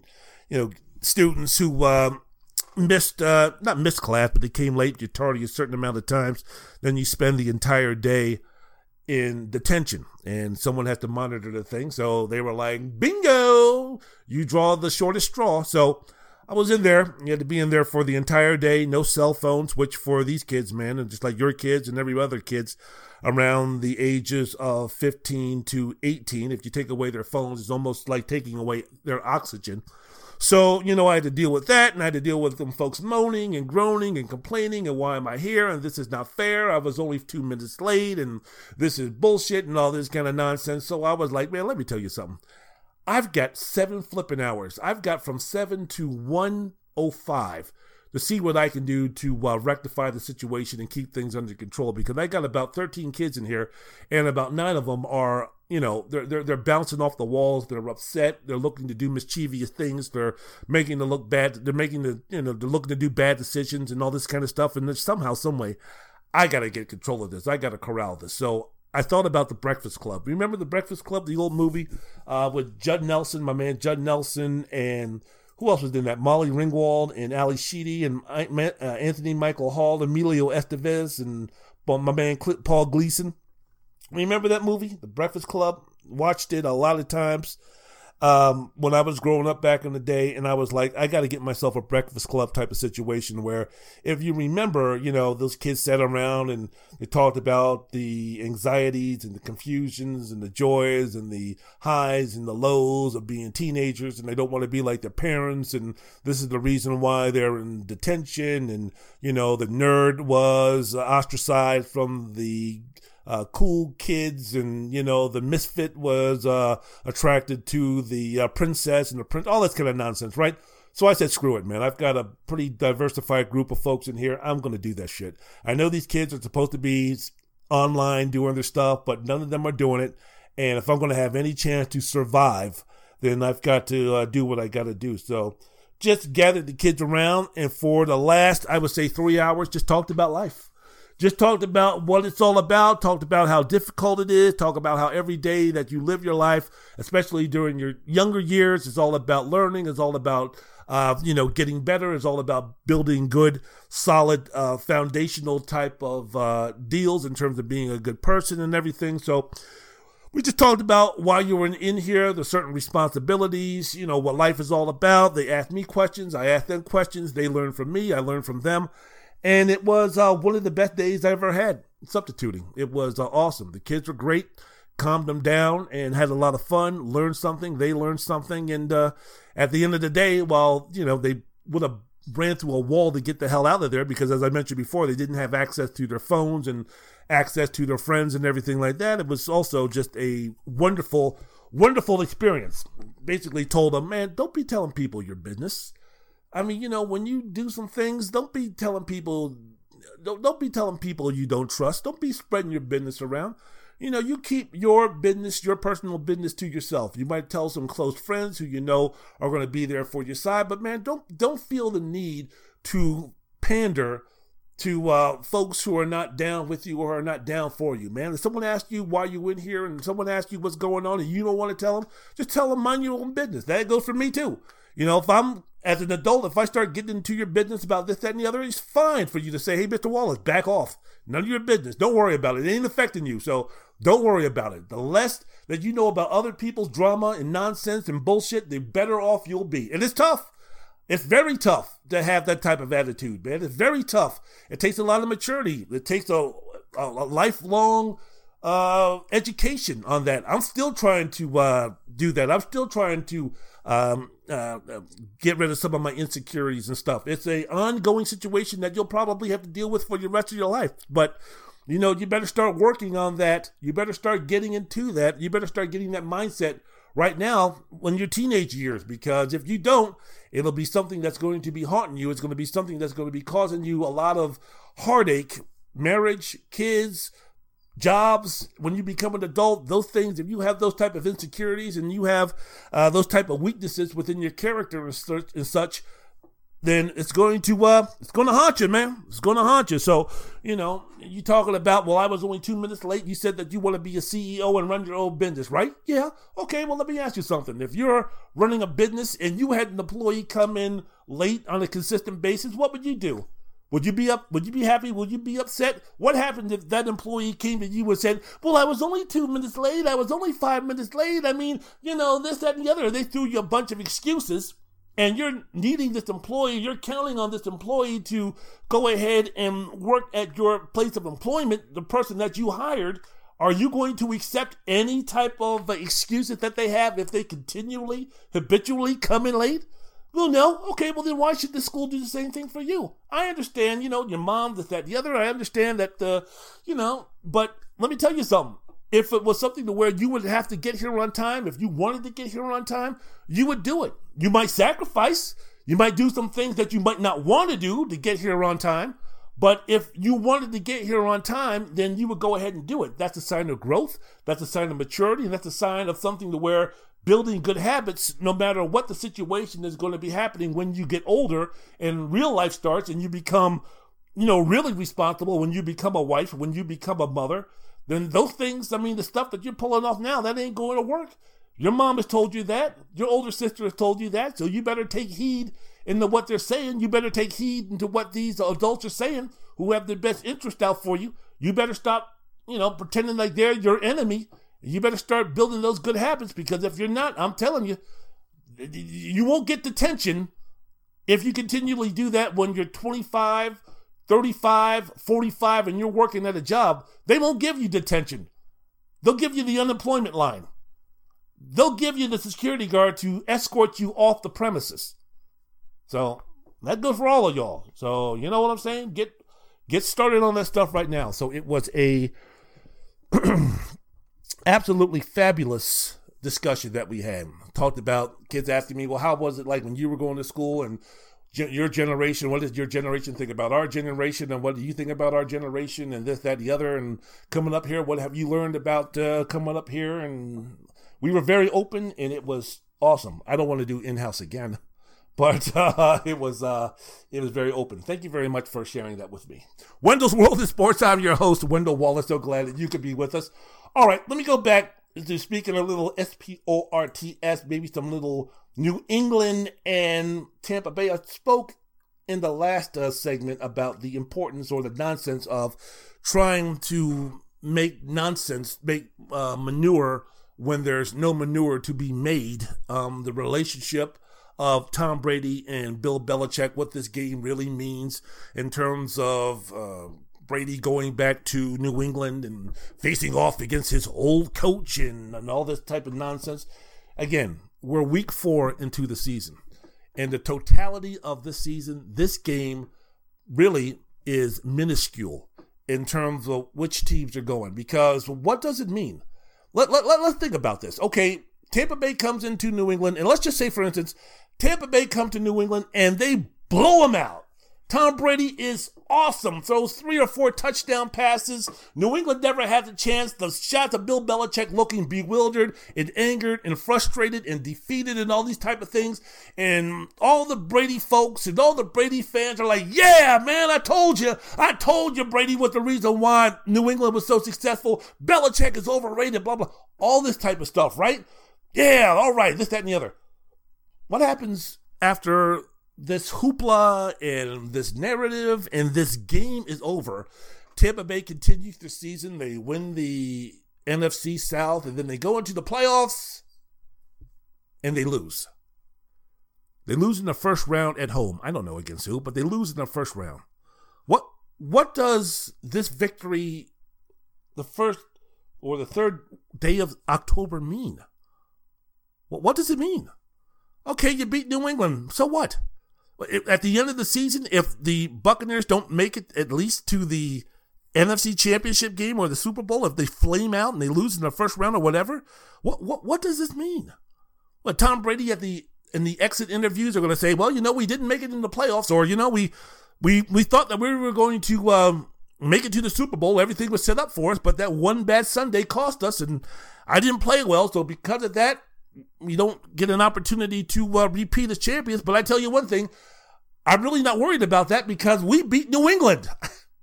Week four, October 3rd, we beat New England, and I showed Bill Belichick that I was the reason why we won all those Super Bowls. Ha ha ha ha! Hip hip hooray! I mean, what? I mean, what? I, I don't. I, I don't know exactly what this game really is supposed to constitute in terms of the success or failure of the season. Now, each team has different expectations. Tampa Bay, one of the elite teams, Tom Brady being 44 years old. I know he wants to play till 50. Gisele's like, really? But, uh, you know, Tom Brady has only an infinite number, has a, a, a small number of chances to uh, get back and compete for championships. So, you know, every opportunity missed is an opportunity that uh, he'll regret uh, as far as that is concerned. New England, on the other hand, they're rebuilding got themselves a rookie quarterback, and um, their expectations are not as far. Their expectations are not as high. So when everything is all said and done, how much does this game here play into anything in terms of evaluating at the end of the season? Was this season a success or failure for either Tampa Bay or New England? What does it mean? If New England overachieves and they lose to Tampa on Sunday, what impact does that have? If Tampa loses to New England and then fulfills its expectations and wins the Super Bowl, who cares? Who cares if New England beat them? Who cares? You think Tom Brady's gonna be sitting there going, "God damn it, I won the eighth Super Bowl, but boy, I give it up. I give this up in a heartbeat if I could just go back and beat New England on uh on the fourth game of the season. Come on now." So I, you know, I'm more interested, really. I think the person with even more pressure, we talk about Brady and this, I think Mac Jones, if you think about it, this is going to be the first test for Mac Jones. Big game because of the hype and the hoopla. Not big game in terms of, you know, the, the, whether the season's going to be a success or playoffs or anything like that, but this is going to be his first test, as we say, under the quote unquote spotlight of uh, the national glare, the national attention. So it'll be interesting to see what is his mental makeup. How much has he uh, grown so far being in the uh, Patriots organization under the tutelage of Josh McDaniel and Bill Belichick. That's that's the main thing I'm looking at. That's the main thing I'm going to be interested in. How is Mac Jones going to respond? If he responds well, then you know what? Hey, we've got ourselves something cool. And if Mac Jones is a Super Bowl champion, say in five or six years, then even the decision to let Tom Brady go, even if he wins another Super Bowl or two with Tampa Bay, is going to be muted somewhat, or the impact of the argument that New England and Belichick let um, Tom Brady go early or some nonsense like that. If letting Tom Brady leave then led to ultimately New England getting Mac Jones, and then Mac Jones becomes the type of quarterback that New England wants him to be for the next 10 or 12 years. Was it the right decision to let Tom Brady go when New England did? Even the year after they let him go, he won a championship? Of course. Bill Belichick is always thinking long term. How many examples have we seen where Bill Belichick will uh, let a player or, or cut a player, trade a player one year early before one year too late, whether it be Lawyer Milloy, whether it be Ty Law, whether it be Richard Seymour. You know, these things have happened. So, you know, I'm again, I'm I'm trying to look and see what uh, Mac Jones has and pay attention less to my goodness, you know, bigger game for you what's what's a bigger game for Bill Belichick or Tom Brady or or all of this nonsense. So that's the deal I'm looking at with that. Wendell's World in Sports. I'm your host, Wendell Wallace. So glad that you could be with us. Some other things that I'm looking at the uh, Chicago Bears, as I mentioned before, playing at Detroit. Matt Nagy being uncommittal, non-committal in this decision about who's going to be the not just the starting quarterback moving forward against Detroit, but who's going to be the starting quarterback for the Bears moving forward for the rest of the season. I mean, what what is this going to be about? Now, the first start for Justin Fields was a disaster beyond anyone's comprehension last uh, week against Cleveland. Fields, 6 for 20, 68 yards, three rushing attempts for 12 yards. But uh, if you take a look at Chicago on offense, beyond putrid, beyond unprofessional, beyond horrible. Six first downs, one of 11 on third downs, 47 net yards, one net yard passing. One. And 1.1 yards per play offensively. That's uh that's coaching malpractice. I, I that's that's you know we can we can sit here and we can bag and we can talk about Justin Fields and for those who are fans of Andy Dalton or maybe those who are were in favor of not starting Fields right now, you could take a look at those numbers and say, see, see, see. No, that's that's also just as much on the coach. Just as much on the coach. According to ESPN stats and information, Chicago never attempted a pass beyond 20 yards and never ran a route more than 20 yards downfield. I guess not because the offensive line stunk. they couldn't they couldn't block anybody.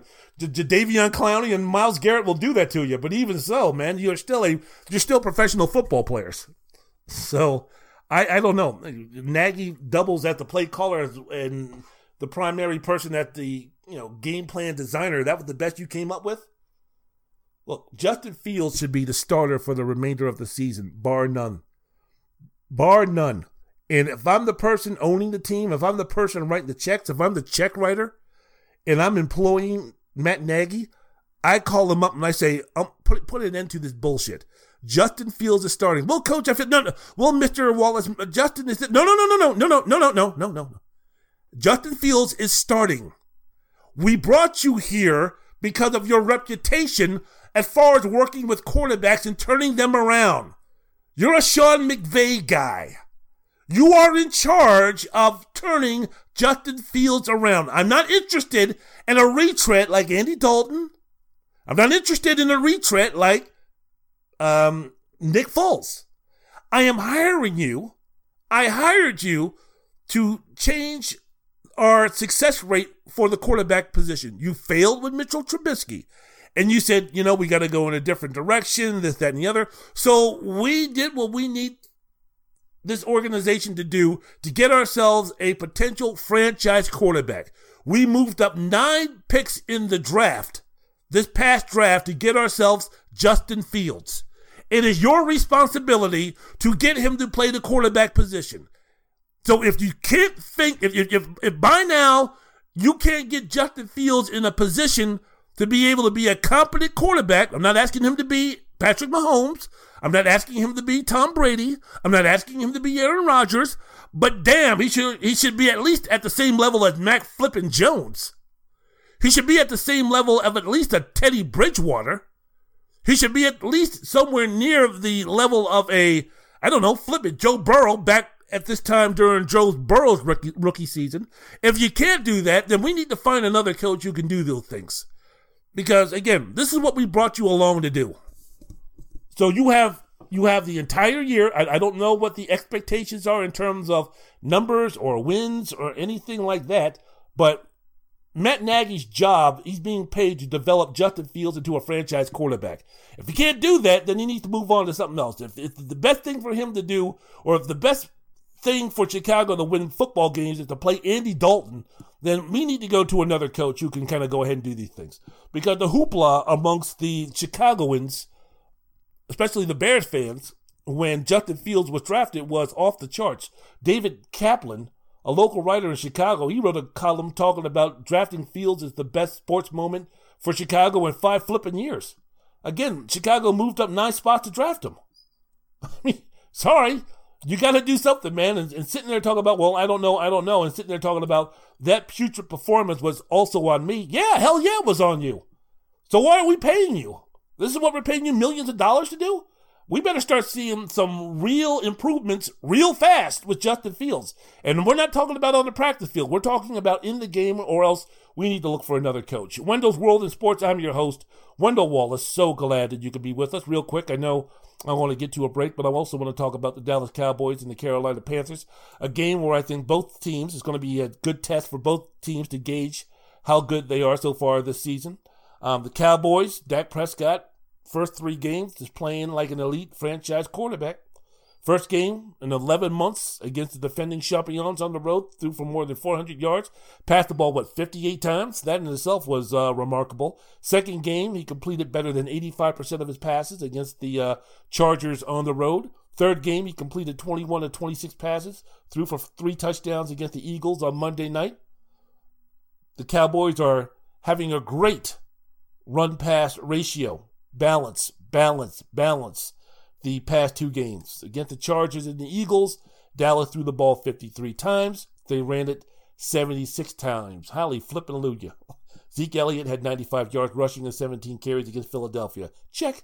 Tony Pollard ran for over 100 yards against the Chargers. He's averaging 7 yards per carry on his last 24 rushing attempts. Check.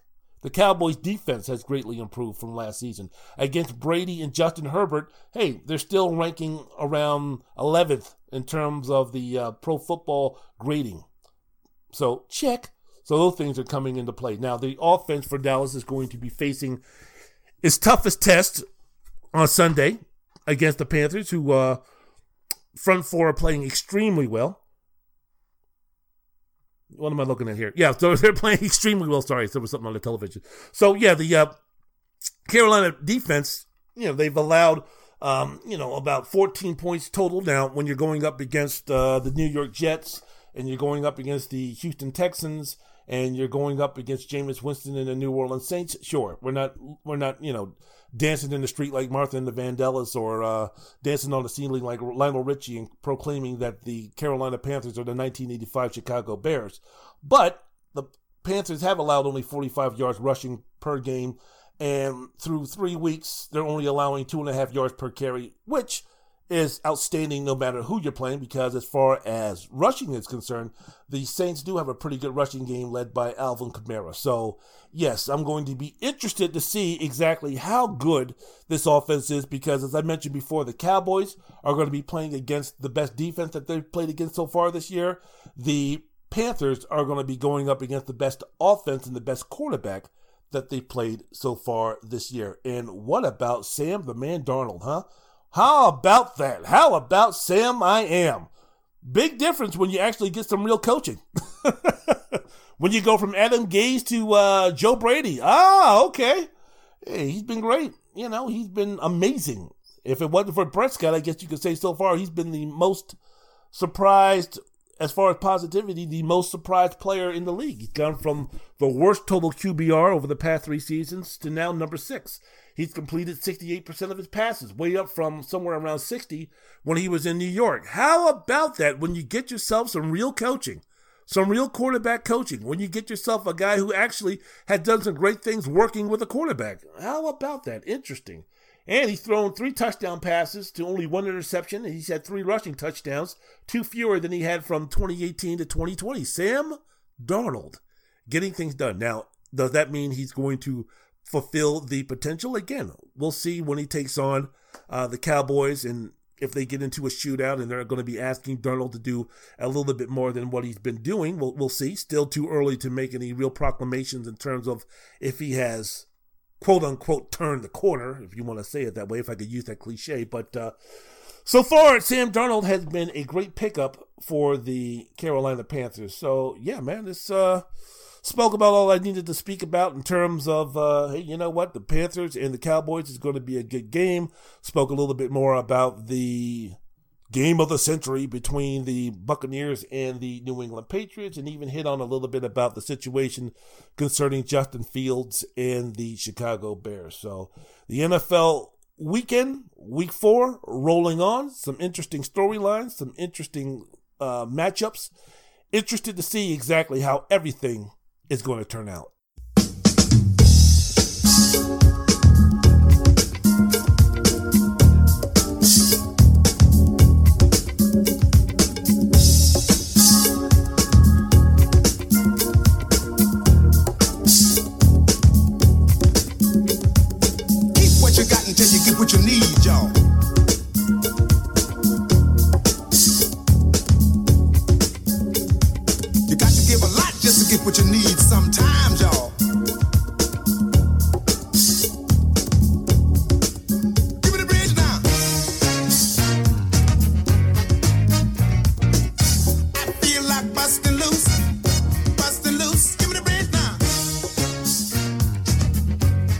Wendell's World in Sports.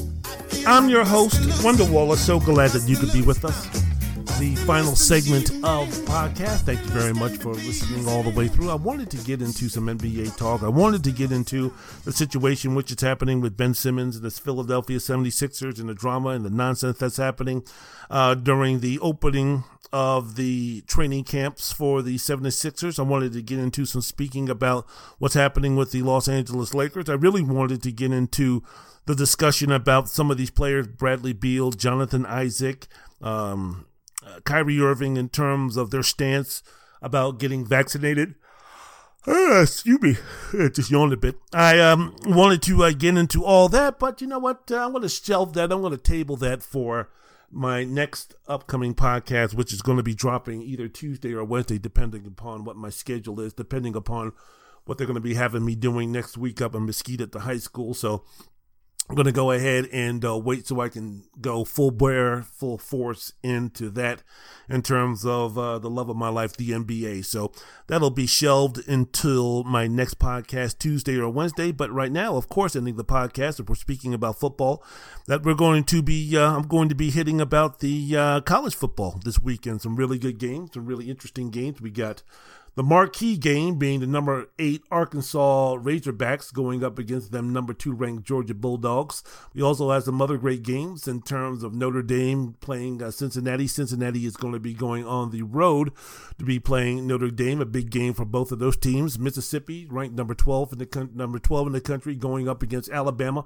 All of this stuff about Bill Belichick and Tom Brady and all this kind of stuff is just as interesting. It's going to be the uh, Mississippi uh, Mississippi uh, team going up against Alabama with Lane Kiffin versus uh, Nick Saban. That's going to be pretty interesting. Other games of interest on Saturday, you have the number 14th ranked Michigan Wolverines at Wisconsin. Oregon is going to be at Stanford. Number six Oklahoma at Kansas State, and Arizona State, Herm Edwards, the fighting Herm Edwards, are going to be at the number 20th ranked UCLA Chip Kelly and UCLA Bruins. So the best game of the weekend, of course, is going to be Arkansas and Georgia. I guess what's going to be the storyline for this? I guess the best thing that you can probably break down in terms of uh, the game between Arkansas and Georgia is which uh, quarterback or which injured quarterback is going to be playing better and which team is going to be able to control the line of scrimmage to make sure that that quarterback is going to be able to do the things that he needs to do for the victory. Arkansas's KJ Jefferson briefly left the game this past Saturday against Texas A&M with a knee injury, and uh, he's been limited at practice along with the uh, top wide receiver for Arkansas, Trey, uh, Treylon Burks. Georgia, on the other hand, JT Daniels, he's already missed a game with an oblique injury, so we don't know exactly how close to 100% or 90% or 88.65437465% he's going to be. But, um, you know, Georgia, we're taking a look and stilling to see, as I mentioned before on some of the other podcasts, Georgia, their path to a championship relies on JT Daniel, not Stetson Bennett. Stetson Bennett is a nice quarterback, but Stetson Bennett is not the type of quarterback of physical nature or skill that's going to be able to propel Georgia to be serious contenders for a championship, even with the best defense in the country. But JT Daniels, the five star recruit from California Mater Dei High School in Santa Ana, California, who played a year at USC before losing his job to Kedon Slovis and then transferring over to Georgia, at, at least based on talent wise, gives the Georgia Bulldogs a real quarterback that's going to give them the best opportunity to go up and win that championship. The first test, of course, is going to be at Arkansas, and also it's going to be important for each one of these teams, speaking about Georgia and Arkansas, to win this game just due to the fact that when we're speaking about one loss records and we're speaking about teams like a Cincinnati or a BYU or a Notre Dame or an Iowa or one of those type of teams that because of the schedule might end the regular season undefeated. And normally when you're speaking about the four team college playoff that of course, the SEC champion is going to be there, but always there's going to be a strong argument that the um, runner up for that championship or the loser of the SEC championship game should be also strongly considered, especially if they have only one uh, loss on their resume. This is going to be a game where if Georgia can go ahead and pull off this victory over Arkansas, then they go ahead and beat uh, Florida on the road, and then they go into the SEC championship game against Alabama, where both teams are going to be undefeated, and both teams, to where they're situated now in the rankings, are going to be ranked number two number one and number two in the polls. I mean, it could be almost a fait accompli in terms of both of those teams. The uh, Arkansas, excuse me, the uh, Georgia Bulldogs and the Alabama Crimson Tide, depending upon the scenario, getting into the playoffs regardless of what happens in the SEC championship games, especially if you take a look at the schedules and you see that Alabama's schedule compared to Georgia's is not going to be as strong if Georgia can go ahead and take care of business again. Beating Clemson to begin the season, who at the time was ranked in the top five, then going ahead and beating a top 10 team in Arkansas, and then going ahead and beating a top 11, top 10 team at a neutral site in Jacksonville playing against Florida. So this is a big game, big game for Georgia, and it remains the same in terms for uh, Arkansas in terms of their chances of getting also into the um, championship game, even though being in the SEC West that Arkansas is going to have to eventually play Alabama near the end of the season, while Georgia, if they go ahead and take care of business and win the SEC East, they should go into that game, the championship game against against the uh, Crimson Tide, undefeated if Alabama continues that path in terms of being undefeated. Wendell's World in Sports. I'm your host, Wendell Wallace. So glad that you could be with us. Georgia's defense has been the best in the country, as I mentioned before. You need evidence. Let me give you some evidence. Georgia has allowed a total, a total, a total of 23 points in four games. They rank first in both rushing and passing success rate allowed. They've stopped 26 of run plays at or behind the line of scrimmage, domination homes, and have sacked the quarterback on 13% of pass attempts, also ranked in the top 15 in the country. Um, the running backs are averaging around three and a half yards per carry against Georgia, just the dominant defense, the best defense in the country, which allows a team like Georgia with its quarterback not have to put up 30 to 40 points a game because their defense is so good. Cincinnati at Notre Dame. Um, what can I say this about Cincinnati being a non-power five school? This is the best and probably only opportunity to show that they deserve to be considered as one of the best teams in the country right here. Uh, the remaining schedule after they play Notre Dame You're taking a look at Temple. You're taking a look at U, uh, UCF, which is Universal of Central Florida, at Navy, at Tulane, Tulsa, at the University of South Florida, SMU, and then East Carolina. Nothing. Nothing. Which also means then that if Cincinnati is going to be serious contenders to try to convince the committee to put them in an opportunity to where they can compete for a championship, for instance, if chaos happens and you have a bunch of one loss teams or a bunch of two loss teams, if the playoff committee is going to be really serious about considering Cincinnati, if it is truly undefeated after they beat Notre Dame, they better put a wallop on Notre Dame. They better have a decisive victory against Notre Dame because I'm telling you one thing when it comes down to teams like Alabama and Georgia and Florida and Arkansas and Ohio State and um, excuse me and uh, Oklahoma and such, they're always going to take precedent over Cincinnati. A Power Five school is always going to take precedent over a non-power five school and the main argument that's going to be levied against cincinnati is going to be their schedule strength of schedule and that type of thing so because cincinnati's not going to have the schedule that's going to uh, be stand that's, that's going to stand out if you place that schedule up against teams from the SEC and such, they better go ahead and with their only chance to make a, a, statement to really go ahead, go on the road against a team at the time that's going to be ranked in the top 10 and put a whooping on them. If they win this game 24 21 or 21 17, I think basically, unless I mentioned before, complete chaos happens, I think that basically eliminates Cincinnati from any possibility of breaking into the top four. So I think the chances are are slim, even if they go ahead and blow out Notre Dame. But I think that uh, the chances are even slimmer to none if they uh, go ahead and just barely beat Notre Dame. Wendell's World in Sports. I'm your host, Wendell Wallace. So glad that you could be with us. Speaking about the statement game for Cincinnati, this is also a statement game for Notre Dame. They have not looked like contenders, shall we say. They've, they've been winning games. Good job. Very nice. They've been, been doing what they had to do. But where is their impressive victory? Well, you could take a look and say, well, Wisconsin, Wisconsin. Well, Wisconsin is looking like it's in danger. They could even be looking at a four to five loss season in the team that was ranked in the top 15 to begin the um, season if they go ahead and they lose to Michigan at home. If they lose to Michigan at home, it'll be their third or their second vic- uh, second loss at home. So the strength of the victory that Notre Dame had over Wisconsin, a, game, a game that was 13 to 10 in the lead for the Badgers once uh, late later late in the third period. That's not going to be looking that uh, impressive if Wisconsin continues to falter and underachieve this season. So this is a game also if you take a look at the schedule for Notre Dame that this is also going to be their last big chance to make a big statement. If you take a look at the remaining schedule for the Fighting Irish after Cincinnati, Cincinnati where they play at Virginia Tech, USC, North Carolina, Navy, at Virginia, Georgia Tech, and then at Stanford. Not a bunch of really quality games out there in terms of impressing the selection committee. So I think really if you take a look an, an undefeated record wouldn't trump. Oh, I said that word again.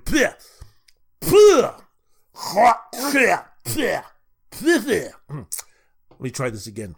I think an undefeated record for Notre Dame would not supersede a one loss uh, uh, SEC team, or if Oklahoma continues to win but look average. I, I think Oklahoma, as they continue to fall, I think it's a situation where still is like, hey, you know what?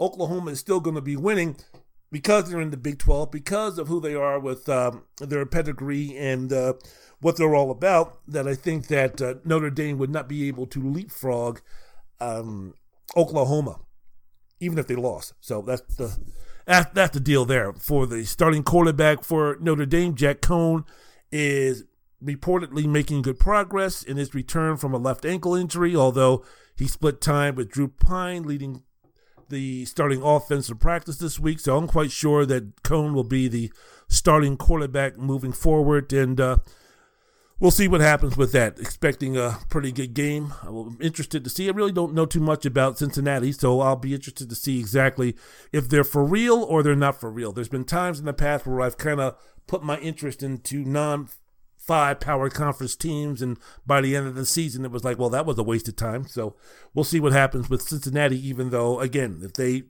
play well but don't blow them out, I just think basically their chances of making the playoff, the 14 playoffs, are over. Wendell's World in Sports. I'm your host, Wendell Wallace. So glad that you could be with us.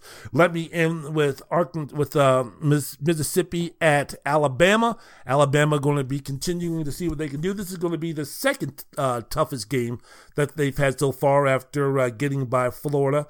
Don't know as far as um, you know what type of um, challenge that they're going to have. Mississippi ranked number 12. Lane Kiffin, known for his offense. He has some pretty good uh, skill set players to go with him this time moving forward. He has a junior quarterback that looks like he can play the college football game pretty good at a high level. Good quarterbacks, mobile quarterbacks have always caused Alabama some trouble. I know that they uh, you know, got a little bit better in terms of their execution last week, but they were playing an inferior opponent let's see what they can do moving forward in this game against Mississippi, a game that I'm going to be extremely interested in. All right, I'm out of here.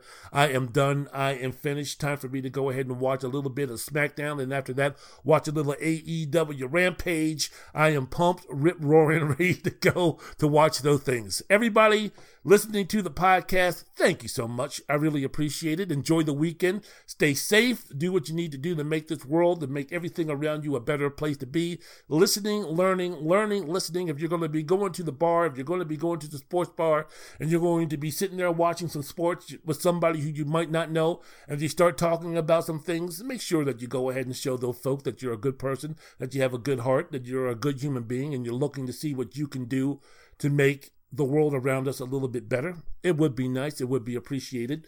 Wendell's World and Sports five star reviews are welcome. Look us up anywhere where you listen to your favorite podcast. That's it. I'm done. Time for a little bit of SmackDown. Smack me down with a little bit of music.